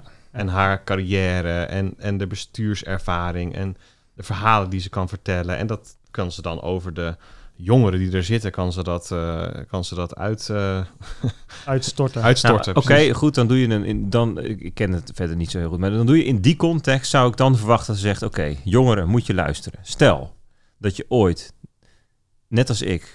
Als veroordeelde crimineel. Oh nee. Hé, wat flauw. Nee, maar stel, stel dat je net als ik op, op, een, op een positie komt... als een van de machtigste mensen in de wereld... dat elk woord gewogen wordt... dan zul je net als ik nu moeten zeggen... ik kan hier verder niets over zeggen. Ja. En dat is een consequentie van deze functie. Dan, dan geef je de jongeren nog wat mee. Dan doe je het in de staat van ja, cholesterol. Nou ja, prima. Nee, maar dat, dat was een uitstekend antwoord geweest. Ja, maar dat... Want nu zegt ze ook niks. En dat is... Maar het was er ook wel, weet je. Ik heb vorige week nog, zeg maar, de quote die ik het meest interessant vond. Dat ze nog zei van bijna een soort van... Sorry dat ik nu let, letterlijk vijf keer dezelfde zin zeg. Maar dat is de taal die de markt begrijpt. Dat is de taal die ik moet spreken. En nou ja, goed. Het, ja. Maar ik ben het ook wel met Bert eens. Ze had best nog wel heel... Maar ja, dan... Je... Zij, he, zij heeft zoiets als ik van dat pad afwijk... elk paadje dat ik verder induik... de kans dat ik iets zeg wat ik niet moet zeggen... wordt groter. Dus het is natuurlijk super veilig... om dan maar op die snelweg te blijven. Met, met, met die dikke ja. vangrails ernaast. Ik, ja. zie, ik zie dit wel meer hoor. Want ik zie ook wel eens um, uh, optredens van andere Fed-bestuurders dan Powell. En die praten ook al ja. in fermere taal dan Powell zelf. Ja. Mm-hmm. En je ziet ook wel eens een E C B-bestuurder... een speech geven over dingen... Zeker, die Snabel bijvoorbeeld. Ja. Die veel fermere taal gebruiken dan Lagarde zelf. Dus ik heb toch de indruk dat die twee personen, ja, die kunnen... Wordt soms ook strategisch ingezet, hè? Dus dan sure. wordt Dudley of weet ja. ik veel... Weet ik, maar de, maar de markt of... is daar minder mee bezig dan wat zij zeggen. Dat, dat, ja, dat is toch wel een soort observatie, denk ik. Maar ze had natuurlijk ook wel van tevoren... Hè, dit dat natuurlijk dik in dat er zo'n soort vraag kwam... even kunnen voorbereiden, zeggen... oké, okay, wat voor soort reflectie zou ik kunnen geven? Ja, ik ook. Ja, He, die van iets meer afstand... dan heb je het niet over vandaag en morgen... en, en, en het monetair beleid van, van komende zomer. Hè, want daar staat nu natuurlijk het vergrootglas op voor de E C B. Gaan ze dan uh, in juli al verhogen? En dan met hoeveel, weet je wel? Nou, daar kan je van wegblijven. Je kan ook van iets meer afstand dan... nou, laten we eens inderdaad over die periode... Uh, wat ja, kijk, ja, het lastige is natuurlijk... Ja, je kan daar sowieso een beter antwoord op bedenken, hoor. Ben ik helemaal met jullie eens. Kijk, het probleem is een beetje... Ja, hoe krijg je een berg met assets weer van je balans? Ja, goed. Uh, je hoeft er helemaal niet vanaf. Maar je had bijvoorbeeld kunnen zeggen... Een optie wat we kunnen doen... is alle staatspapier wat we hebben opgekocht... omzetten in staatsleningen met uh, oneindige looptijd. En we maken daar... En dat parkeren we voor eeuwig. We halen het van de staatsschuld lokaal af. En dat is een manier om... Nou, dat zou... Uh, ja, en dan heb je opeens allemaal speculatie van... Hmm, zouden ze dat wel gaan doen of niet? Of wat bedoel nee, dat mag zij natuurlijk niet zeggen, dat is ja, waar. Dat is, dat is het, ja. ja, dat is het lastige hiervan. Dat maar is goed, wat, dat uh, is wat ik bedoel. Ja. Ze, ze kan uiteindelijk weinig zeggen. En ja, dat ben ik ook met je eens. Dat weet je van tevoren. Dus ga er of niet zitten of breid dat even voor. Ja. Maar mijn, mijn hypothese is dus dat het er ook mee te maken heeft... dat zij daar eigenlijk gewoon niet zoveel verstand van heeft. Zij is meer een bestuurder slash politicus... dan dat ze echt een bankier slash econoom is. Ja. Ze was wel minister van Financiën, toch? Bij, um, ik denk het niet, hoor. Ik, Frans, ik denk dat zij op, op, het zij, niveau uh, dat je, op het niveau dat je zou kunnen reflecteren in zo'n zaal... weet zij heus wel uh, ja. wat ze zou kunnen en moeten zeggen, hoor, over de, over de economie. En ze was directeur van het uh, I M F ook. Nou ja, goed. Anyways, maar ik ben wel met je eens. Het is denk ik ook wel echt een... Uh, uh, ze zei ook van, ja, kansen, die moet je pakken als ze er zijn. En dan daarna ook even, ja, weet je, de, na gaan denken uh, of het een goede... Eerst ja zeggen en dan verder, zeg maar. Want zoveel goede kansen komen er niet voorbij op je pad. Dus ze is ook wel echt een, wat dat betreft, een politica. Um, wat zullen we nog eens even, um, uh, even bijpakken, Peet? Wat, wat is... Nou ja, Bert, jij hebt ook wat voorbereid nog, uh, dacht ik. Of niet, nou ja, of misschien ben je even een uurtje gaan tukken. Ik weet het, uh, ik weet het niet. Ja, ik, bijvoorbeeld Raoul Peil kunnen we het over hebben. Is denk ik wel uh, uh, oh, ja. grappig. Nou, um, ik, wil, ik wil inderdaad wel iets over Ethereum zeggen. Laten we daar maar eens even beginnen dan. Dat was even, ik, ik peilde hem even, de pijlstok. Uh, wat? Ja, ja, ja okay. precies. Heb ja, je juice we, nodig? Ja, hij heeft, heeft juice nodig. Juice, ja, jongens, ik, ik wees even naar het stroom. Ik dacht dat dat kan misschien wel zonder dat we het erover hebben. Ja, dat kan dus je. Ik wees even naar een stroomkabeltje voor mijn laptop. Dan weet de luisteraar dat. Ja, precies. We gaan, uh, we gaan verder. Bertus, Ethereum, wat is daar nou allemaal weer aan de hand? Dat is van alles aan de hand. Ja, er is van alles aan de hand. Nou ja, Ethereum had vandaag ook gewoon een hele slechte dag. Nou, niet zo'n lekkere dag vandaag. Stapte uit bed en het ging al mis. Nou, en dat had een deels, ik zei het net in de markt, weet al deels technische redenen. Dus er zit een bepaalde trend in de E T H B T C koers. En daar is het doorheen gezakt, zoals we dan zeggen. Dus dat heeft ongetwijfeld voor allerlei algoritmes en mm-hmm. stoploss en dingen gezorgd. Maar vandaag was er ook een chain reorg. Dat is ook een technische reden. Ja, wel een ander soort technische dat reden. Wel, ja. Nou ja, eigenlijk is het niet eens een technische reden, want het gaat vooral om wat mensen denken dat er dan aan de hand is. Hè? Want het sowieso had het, was het in de Beacon Chain, dus ja. in, um, de uh, in het chain, pro- proof of stake ja, ja, stuk ja. Hè, van Ethereum. Dus het had niks te maken met de stabiliteit van het netwerk zoals het nu is. Hè? Want consensus gaat nu gewoon nog met proof of work. Dus als het dan al ergens uh, iets over zou zeggen, dan is het hè, dat misschien wel de merge straks weer uitgesteld zou moeten worden. Ja. Of zo, of dat er iets mis is. Gelukkig is Q vijf heel lang. Dat is een nou, langste kwartaal wat we zitten Q zeven, hè, is het nu gepland okay, inmiddels. Ja. Oh, dat is wel lekker ruim. Ja, ja dat is wel goed, hè? Ja. Ja, ja, ja. Zeker met die uh, drie punt nul. Uh, ja. Ja. Maar um, uh, nee, misschien wordt het Q acht. Of we het uh, meemaken. Dat is ook. Uh, Staat hij ook? Ja, Q acht. Oh. Ja.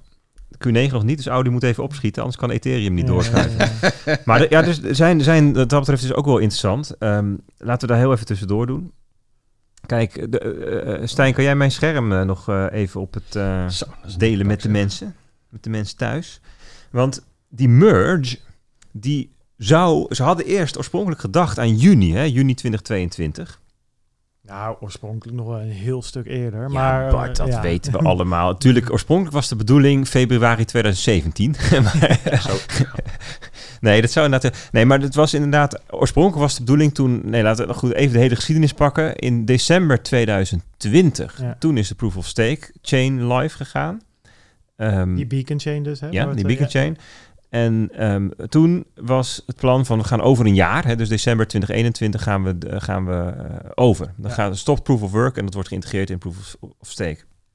Dat werd toen een kwartaaltje opgeschoven. Het werd niet Q vier, maar Q vijf. Daar komt het, de meme vandaan.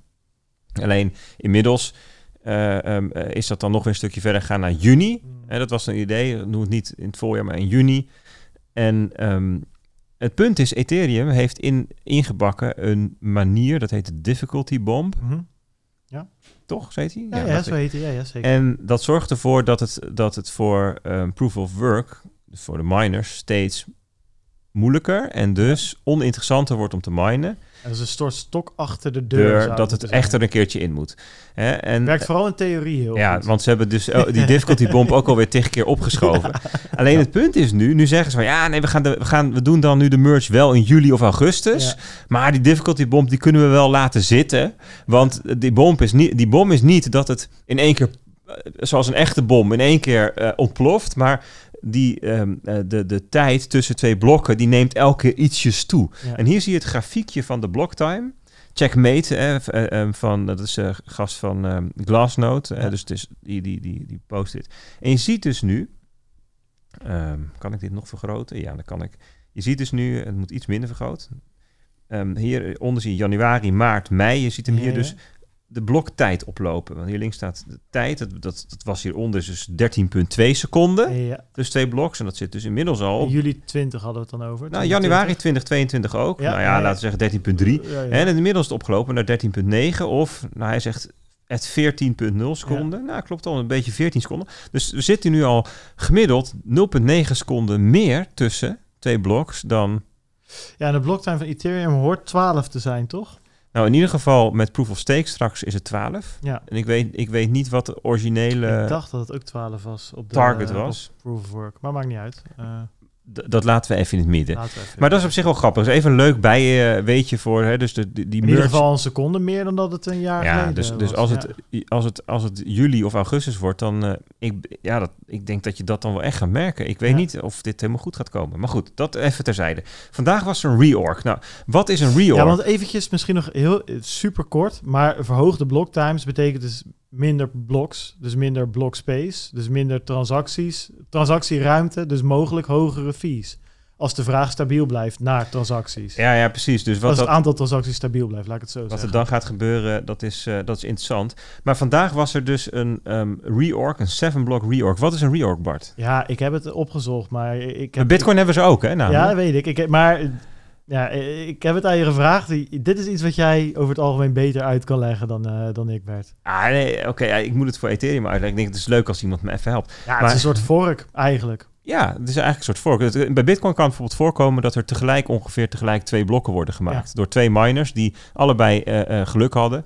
En um, tegelijk, uh, dat kan ook heel veel pech, want het kan ook na een half uur pas zijn. Maar ja. in ieder geval, en die, die gaan ze dan doorsturen. Zijn allebei valide blokken. Zijn allebei valide ja. en ze gaan die doorsturen naar hun peers... Ja. En die gaan ze ook weer doorsturen naar een peers. Dat, vers- die, dat nieuw gevonden blok verspreidt zich door het netwerk. Maar kan het wezen dat een gedeelte van het netwerk, het ene blok, en het andere gedeelte, het andere blok als eerste me- tegenkomt. En dan gaan de miners, ja, die gaan dan...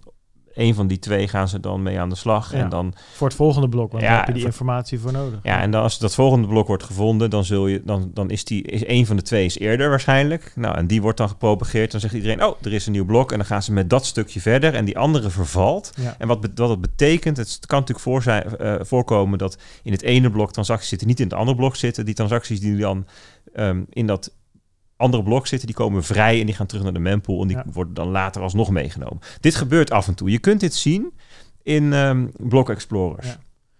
ja, en dit is dus ook de reden waarom er vaak gezegd wordt, en bijvoorbeeld op exchanges nog steeds uitgevoerd wordt, dat er bijvoorbeeld twee block validations ja, nodig zijn, ja, of zoiets. drie ja, ja. of zes of whatever. Maar noemen ze dan confirmations, hè, dus bevestigingen. Ja, ja, ja, ja. Hey, ik, ik, ik visualiseer het voor mezelf wel eens, um, van dat je een... Uh, uh, oh ja, ja, ik moet nu meteen denken aan die video die je liet zien van... Uh, Die gasten van uh, T V Brabant. Ja, ja, die deden ja, ja, dat met ja. kratten bier. Dat was, die ze dat was een hele goeie, want pak de onderste er ja. maar eens uit. Ja, ja. nee, precies. Dus, zeggen, dus het, uh, het stoppen van transactie in een blok is als flesjes in een krat bier stoppen. Ja. En als die af is, dan zet je hem op de stapel.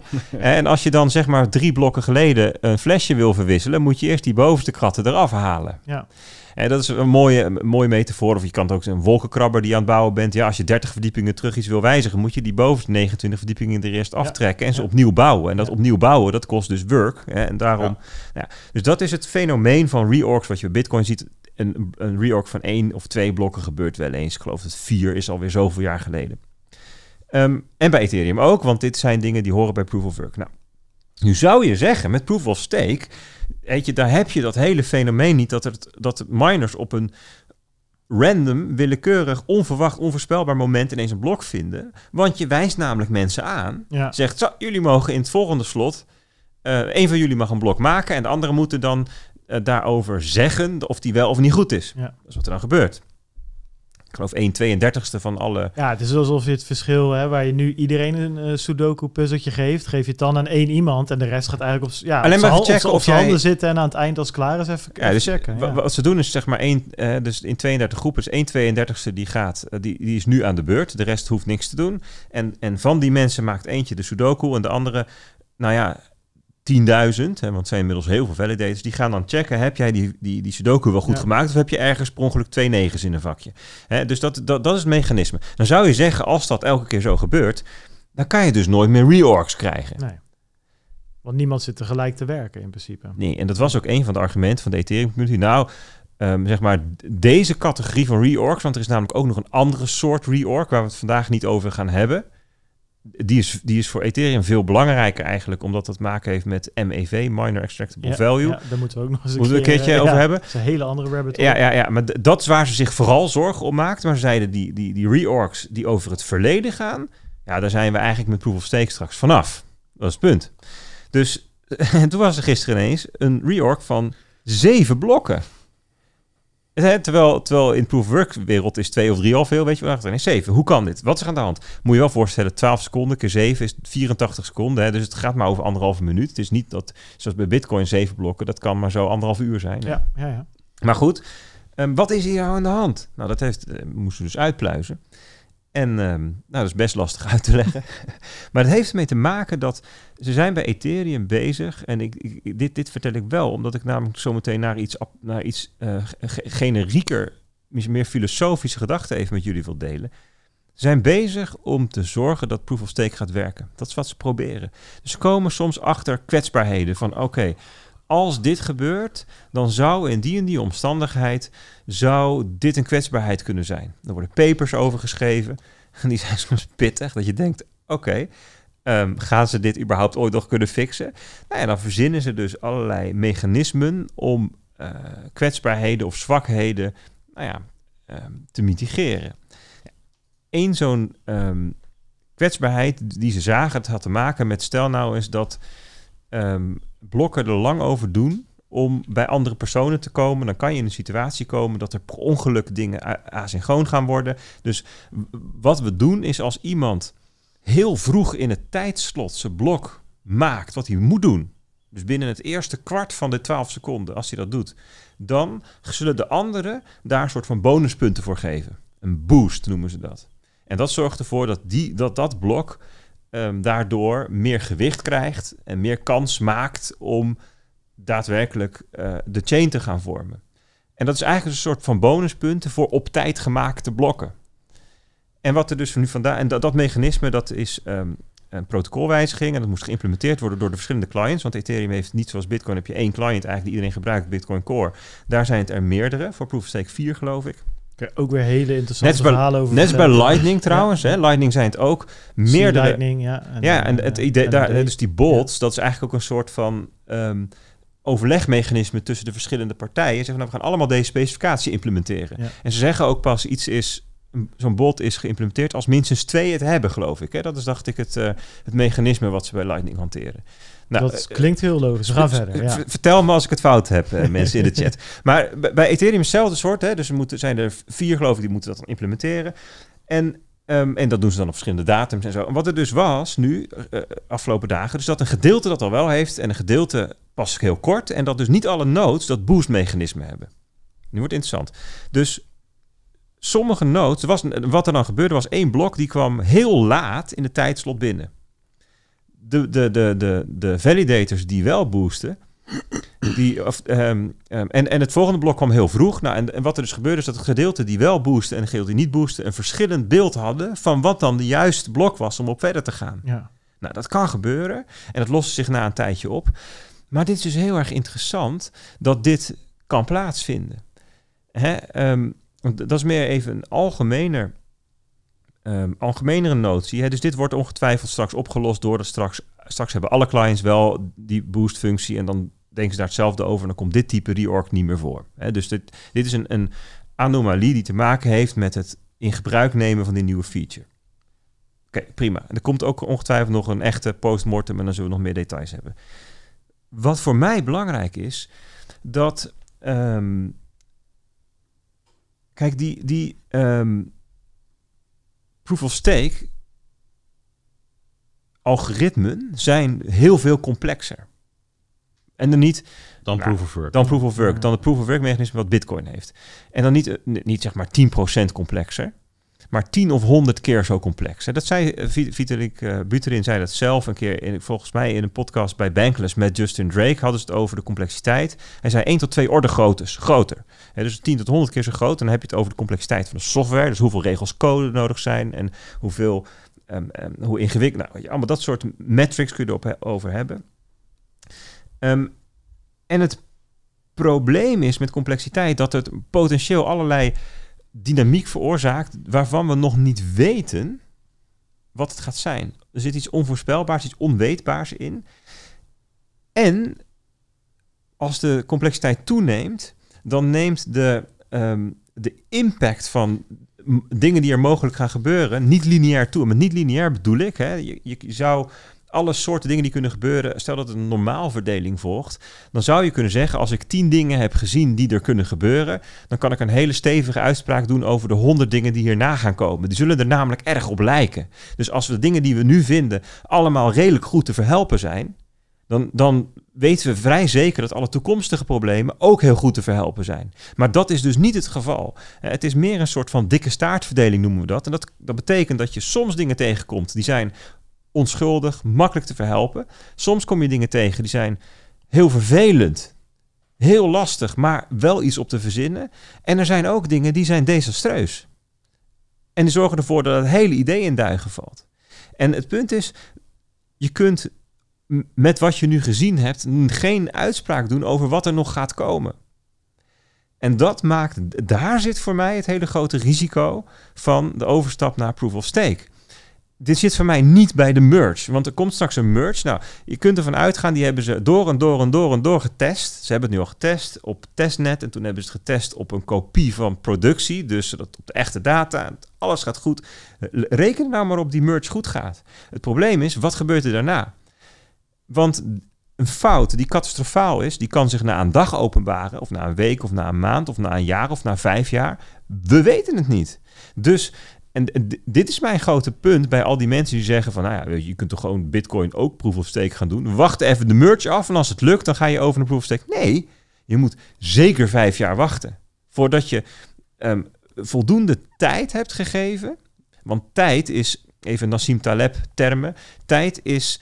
Um, uh, uh, uh, dat, dat zorgt ervoor dat toeval... de mogelijkheid krijgt om zich te openbaren. En toeval, daar, daarin zit geluk en pech in. Hè? En we zijn nu op zoek naar pech. Um, en je hebt, die tijd is gewoon nodig voor mensen om dingen te vinden... of voor situaties om zich voor te doen of whatever. Om, om die situatie zich te laten voordoen... waardoor we erachter komen... ja, dat is een geinig idee, proof of stake, maar het werkt niet. Of dat je na vijf jaar zegt... van, nou, we hebben nu wel heel veel meegemaakt... en het is nog steeds niet stuk.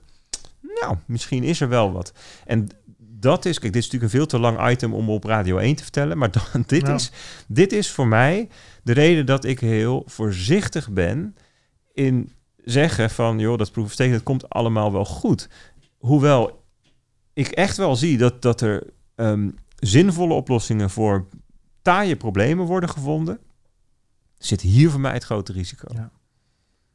Ja, een prachtig betoog, uh, vind ik. Ja, ja kijk ook ik, even ik, naar Peet. Uh, nee, maar ik ik, ik ik zat lekker aandachtig te luisteren. Ik zat nog wel in mijn hoofd, ja, is dit het enige? Ik heb ook nog wel fundamenteel meer een vraagstuk bij of proof of stake de richting is waar ik op zou willen. Als het gaat om consensusvorming. Ja. Dus als je meer richting een overheidsstructuur gaat. Gewoon qua governance.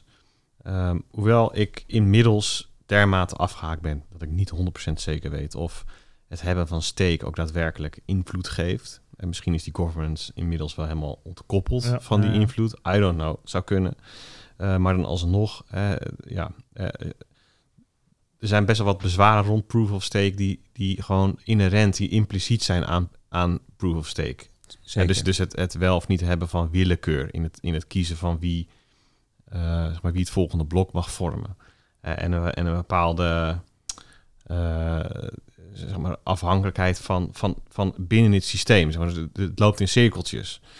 Je, je moet, kijk, ik, ik heb er bezwaar tegen, maar ja, misschien dat het wel gewoon de, de tand mm. destijds kan doorstaan. En dan is dat bezwaar is dus kennelijk vooral iets theoretisch en in de praktijk niet een probleem. Dus dat, ja, dat zou dat kunnen. Kan, dat kan. Maar dat is nog wel weer een hele andere categorie van mogelijke bezwaren, waar ik overigens ook helemaal mee eens ben, hè, dat er ook nog zoiets is als governance, bestuursvorm, machtsconcentratie, elite, weet ik wat allemaal.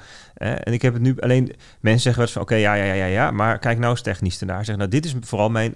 Eh, ja, nee, ze helemaal mee techniek is, ja, zit ja. hier mijn... Uh, nou ja, en, en, en, en denk een derde punt voor mij, en dat, dat is dan niet per se alleen maar Ethereum uh, gerelateerd, maar dat misschien iets breder weer.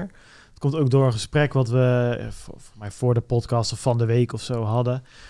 Kijk, eh, met, met, met Terra en, en, en Luna, wat natuurlijk in elkaar gedonderd is. Um, hè, daar wordt nu best wel hard gezegd van ja, dat, dat zagen we allemaal aankomen en, en dat soort dingen. Dat is een beetje wat er gezegd wordt en wordt nog een beetje nagetrapt her en der. En um, dat is ook wel heel door, dat is ook wel gezegd als je terugkijkt. Um, Maar niet zo hard als daarna, zeg maar. Achteraf is mooi wonen en dat is nog, dus nog net wat makkelijk om dan, dan net wat... Ja, weet je, dan is als er iets gebeurd is, dan kan je daar een harde uitspraak over doen. En van tevoren hou je toch vaak wat meer slagen om de arm. Dat is ook niet gek, zo is het ook hoe het werkt.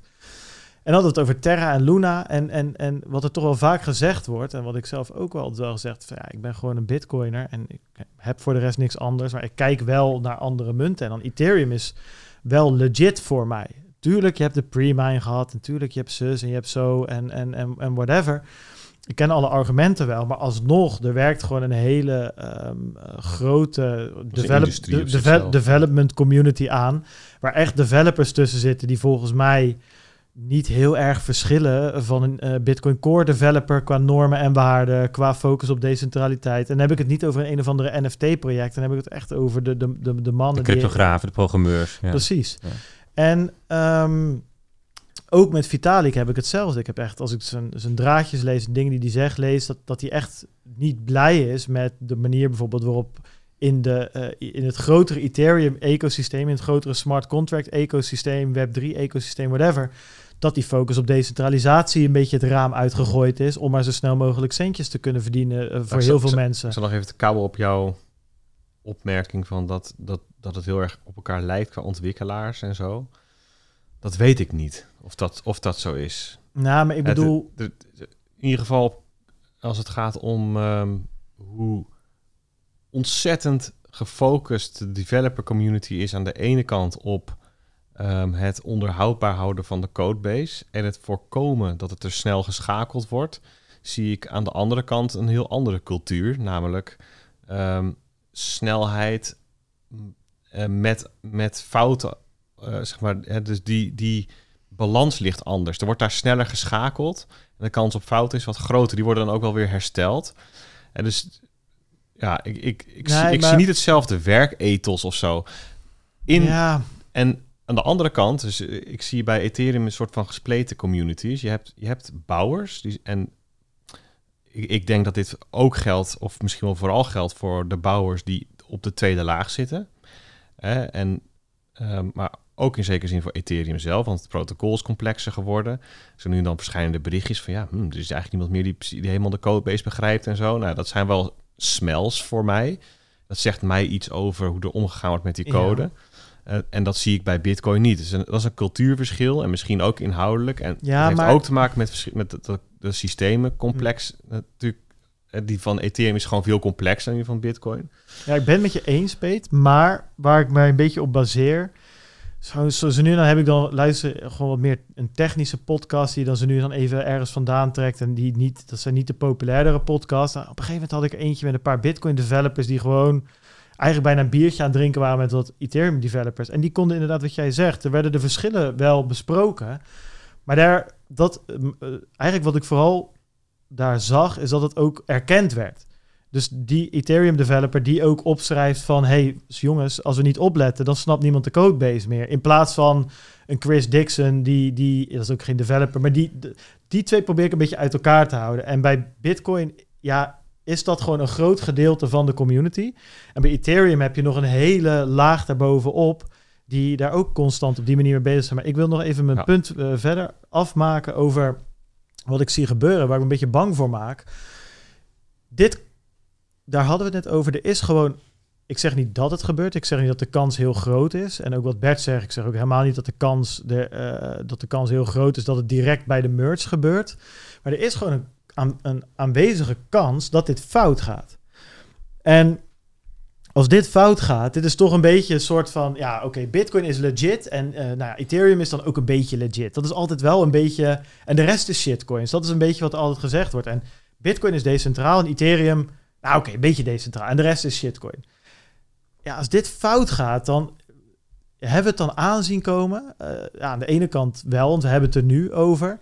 En, en, en, en we krijgen best wel vaak vragen van kijkers... of commentaar van kijkers die zeggen van... ja, jullie verdiepen je helemaal niet in, uh, in altcoins. Je is altijd zo negatief. En... Maar jongens, dit is het veranderen van... de motor, de versnellingsbak en, en de as van een auto in één. En, en, en, ja, en het wiel, de wielen ook nog. Doe die er ook maar bij. En weet je wat? Verander alles maar. Zet er nog maar vleugels bij. Het is, het is, het is goed om hier kritisch over te zijn. Als je dan ook maar gewoon inderdaad... stel dat het vijf jaar draait... dat je dan ook kan zeggen... nou ja, dit werkt... en misschien was dit risico een beetje overtrokken... en dit heeft zich niet zo gemanifesteerd als dat we dachten. En nou, dat je daar ook weer wat mee kan. Maar ik ben wel... Ja, ik, als ik zo'n uh, lang verhaal kort, eigenlijk samenvattend, conclusie. Als ik dat Terra-verhaal zie, dan denk ik, ja, daar hebben wij ook... Ik heb met Bert toen die live show gedaan, waar jij toen een keertje niet bij was, Peet. Als ik dat terugluister, toen dacht ik, ja, ik ben eigenlijk heel blij dat we toch enigszins kritisch naar dingen kijken. En tuurlijk zit je soms dan eens mis als de hele wereld uh, staat met slingers staat.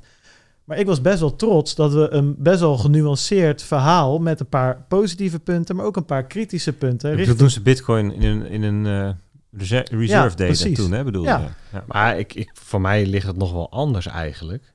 Want ik kan helemaal niet al die projecten inhoudelijk bekijken. Maar ik probeer de Bitcoin-wereld goed te volgen... En daar gebeurt wel zo pleuris veel. Ja, He, als je, eens, als ja. je daar daadwerkelijk van de hoed en de rand wil weten... is eigenlijk, als je eerlijk bent... ook al onmogelijk. Klopt. Ja, dat komt er een taro uit en wil je weet, precies weten hoe taro werkt? Ja, dan mag je daar even een studietje van gaan maken. Ja, wil je weten ja, wat er op GitHub gebeurt? Welke commits er langskomen? Welke pull requests? Wat redt het wel? Wat redt het niet? Je kunt dat gewoon niet. He, de, de, ja. Want het Weet is je, maar één project van de vele. Dat, dat is maar één. En ja. wil je het dan ook met Ethereum? Loop je al vast. Want eigenlijk wil je ook wat over de, de macromarkt weten. En je wil eigenlijk nog... Je, dat, dat, dat, is, dat is onmenselijk. He, dus als je graag wil dat wij iets gaan bekijken... ja, ge, sturen we factuur. Nee, maar... Be- en dan chillen we het helemaal kapot. Dat be- betalen ja. maar om erin te duiken. Maar dat is gewoon een studie op zich. Als je ga, bij ja, Ethereum is het nog veel meer werk, denk ik. Want de, de research community van Ethereum... Ja, ik weet niet of die groot is die van Bitcoin. Dus in ieder geval lijkt het wel georganiseerd. Er worden aan de lopende band papers ge- geproduceerd. En wat verwacht je dan?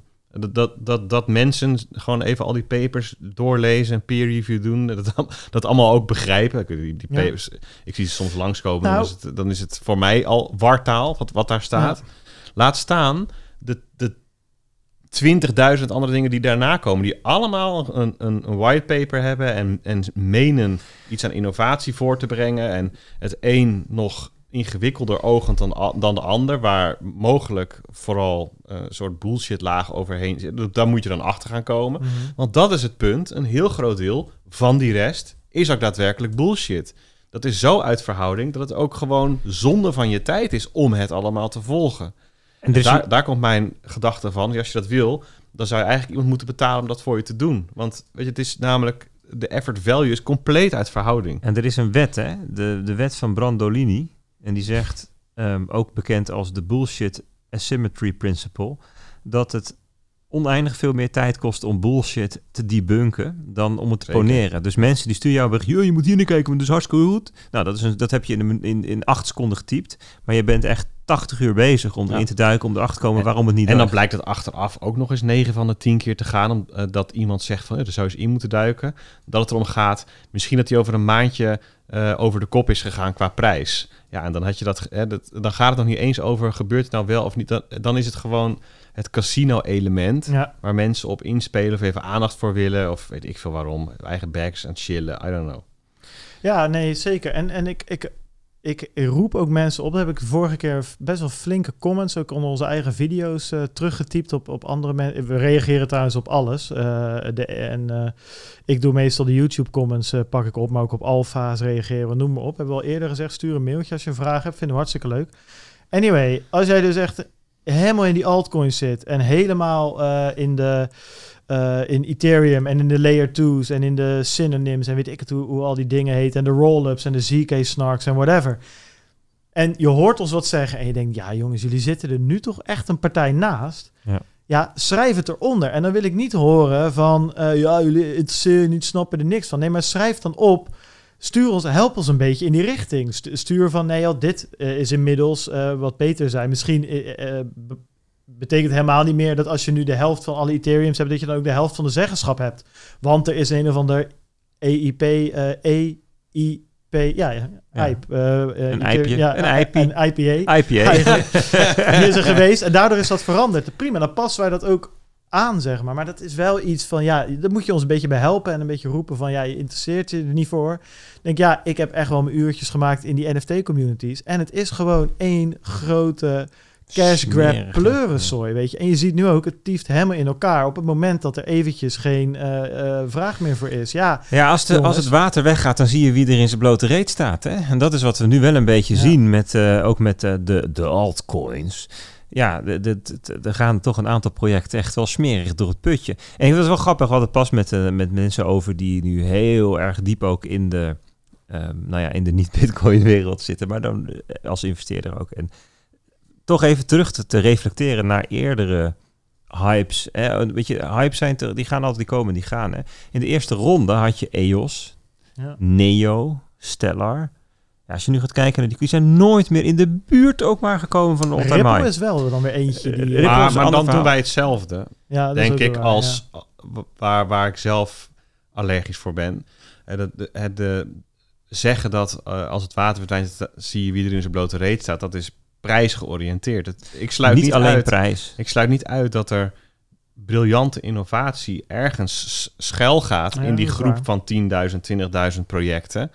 Um, waar dat toch niet waar in de prijs is opgenomen. Ja, nee, maar, ja. Ik ken überhaupt weinig projecten waar de tokenprijs iets zegt over de kwaliteit, zeg maar. Nee, maar goed, nu, nu, nu ridiculiseer je mijn, mijn punt. En, nou, en ik was ik, ook nog nou, maar... Ik was, ik was pas net begonnen, hoor, maar... Ja, dat, dat, dat, dat is het hele, hele probleem. Nee, maar k- kijk nou eens... K- het, het gaat daar niet alleen om de koers van E O S, maar kijk nou eens wat daar gebeurt. Ik heb pas een tijdje terug...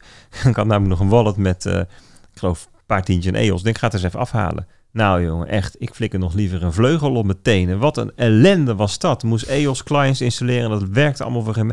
Maar bedoel, hebben ze vijf jaar en ze hadden weet ik hoeveel miljard in kas. Ze hebben, hebben ze nog steeds. Ze hebben niet eens een fatsoenlijke, ja. fatsoenlijke app kunnen maken. Het, het, er komt toch niks interessants uit die hele E O S-wereld?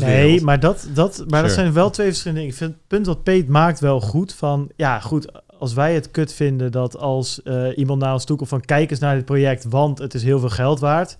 En wij vinden dat een slechte uh, argumentatielijn, zeg maar. Ja, dan moet je niet terug bij ze komen van kijk eens, je project is kut, want het is nu niks meer waard. Dat, nee, maar dat het punt is ook punt. niet dat het niks meer dat waard jij dat is. Punt, niet, dat jij dat punt nu maakt per se. Maar dat is wel een lijn die je gewoon bij bitcoiners vaak uh, uh, ziet. En ik denk inderdaad... Dat dat, dat dat misschien niet helemaal de, de, de way to go is. Het andere punt wat je maakt, Bert, daar ben ik het helemaal mee eens. Daar hadden we het een paar afleveringen terug over. En daar konden we toen door de tijd ook niet superveel meer mee door. Maar toen zat ik in een soort van, een soort van depressie eventjes van... uh, met, die, met die Terra shit. En toen hadden we het erover van hè, de, de bosbrand. Hè, het is goed uh, dat er even wat doorhoudt.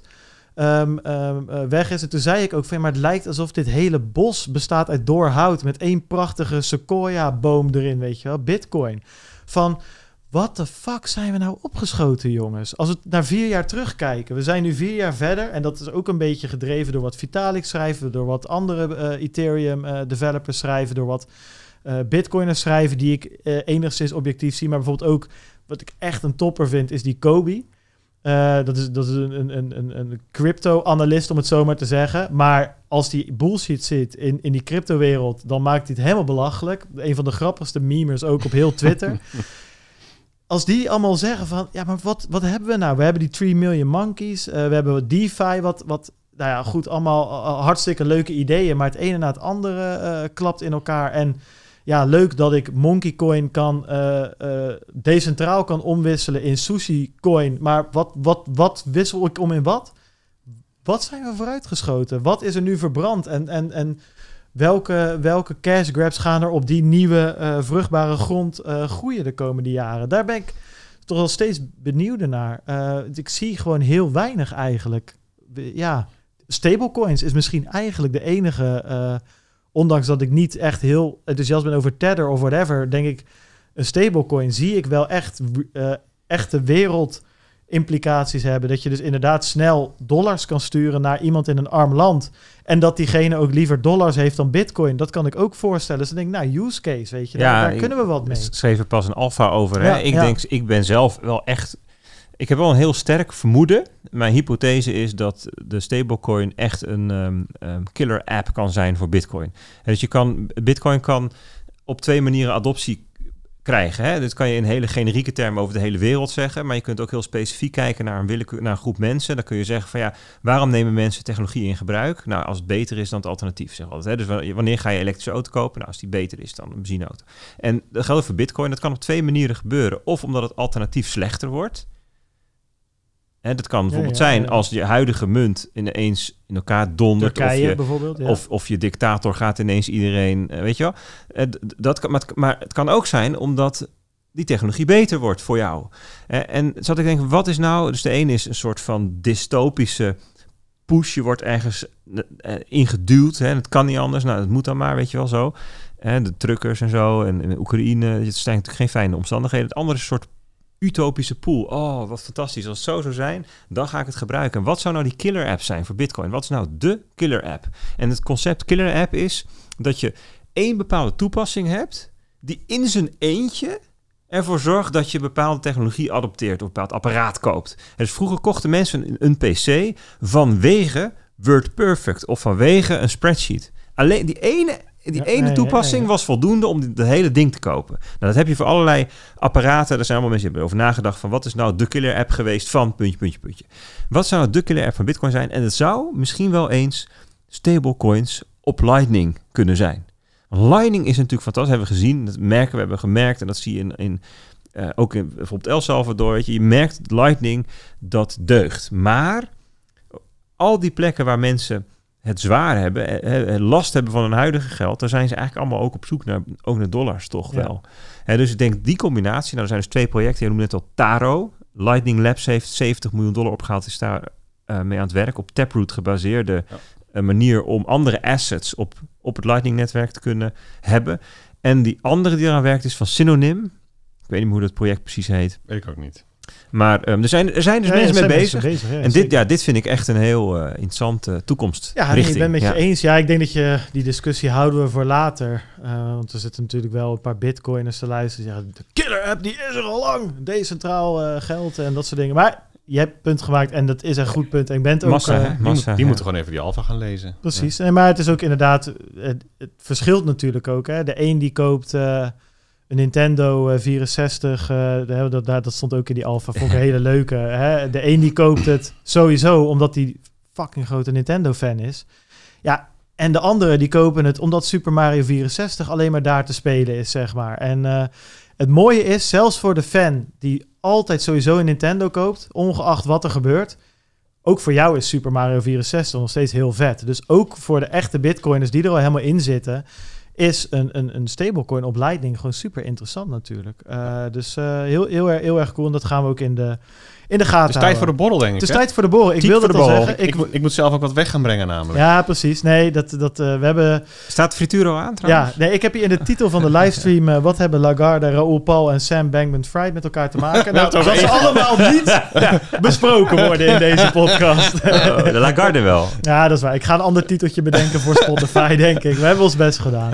Je weet het nooit ja, van tevoren. We komen er wel op terug. Ja. Van tevoren titels bedenken is, uh, is, uh, ja, is, een is, is lastig. Is net als crypto handelen. Maar we hebben sowieso nog heel veel leuke nieuwtjes uh, uitgeschreven hier. Nou ja, die, uh, wie weet zie je er morgen wat van terug in de alfa. Ik heb wel één probleem en dat is dat we negenennegentig likes hebben op de video. Nou, dat kan nog eentje niet. Erbij, jongen. Dat kan kom op. Nou, of nog honderdéén erbij misschien zelfs wel. Uh, ja, like en subscribe. Je kent wel. Jongens, dank. En meiden natuurlijk voor het kijken. Uh, ik hoop dat jullie het... Uh, leuk vonden, ja, daar zijn we. Ja, het, het, die setup, jongen. Stijn, jij ook weer bedankt, jongen. Want die zit daar in, nou ja, niet helemaal ja, een beetje, in stilte. Een beetje zweten deze, deze ja, keer, volgens mij. Een en zweten. Op een gegeven moment hoorde ik uh, dat toetsenbordje gaan. Ik denk, ja... Die, ja toen was hij met Jan een beetje aan het ja, schakelen. Precies, ja, precies. Met Jan toen was hij onze uh, YouTube-chat aan het volspammen, denk ik. Ja, met, met, met allemaal gekke, gekke ja. uh, nightclub, webcam-achtige linkjes. Nou ja, goed. um, Nou ja, dank uh, Stijn. Jullie ook natuurlijk, uh, Bert en Peet. Thanks weer uh, voor alle leuke... Dis- ja, ook wel, ik vind dat leuk ook in de live show. Wel serieus, hè? We houden het serieus. Maar ook even wat discussie over bepaalde dingen. En even wat reflectie en, en dat soort ja. dingen. Dat is leuk. Lagarde wat van leren. Hè? Kan Lagarde wat van leren, zo is het. Uh, vind je de podcast leuk? Join ons Telegram groep, volg ons op Twitter. Geef ons vijf sterren op Spotify. We zijn inmiddels bijna op die duizend. Ja, dat zou fantastisch zijn. Like, subscribe. Je kent het allemaal wel. Uh, alle links staan op w w w punt satoshi radio punt n l. Uh, check natuurlijk bitcoin alpha punt n l. En uh, check de podcast volgende week uh, donderdag weer. Zijn ja. we gewoon weer terug. Gewoon weer een nieuw podcastje, nummer tweehonderdnegen. En uh, geniet van je weekend. Laters. Ciao, ciao. Adios.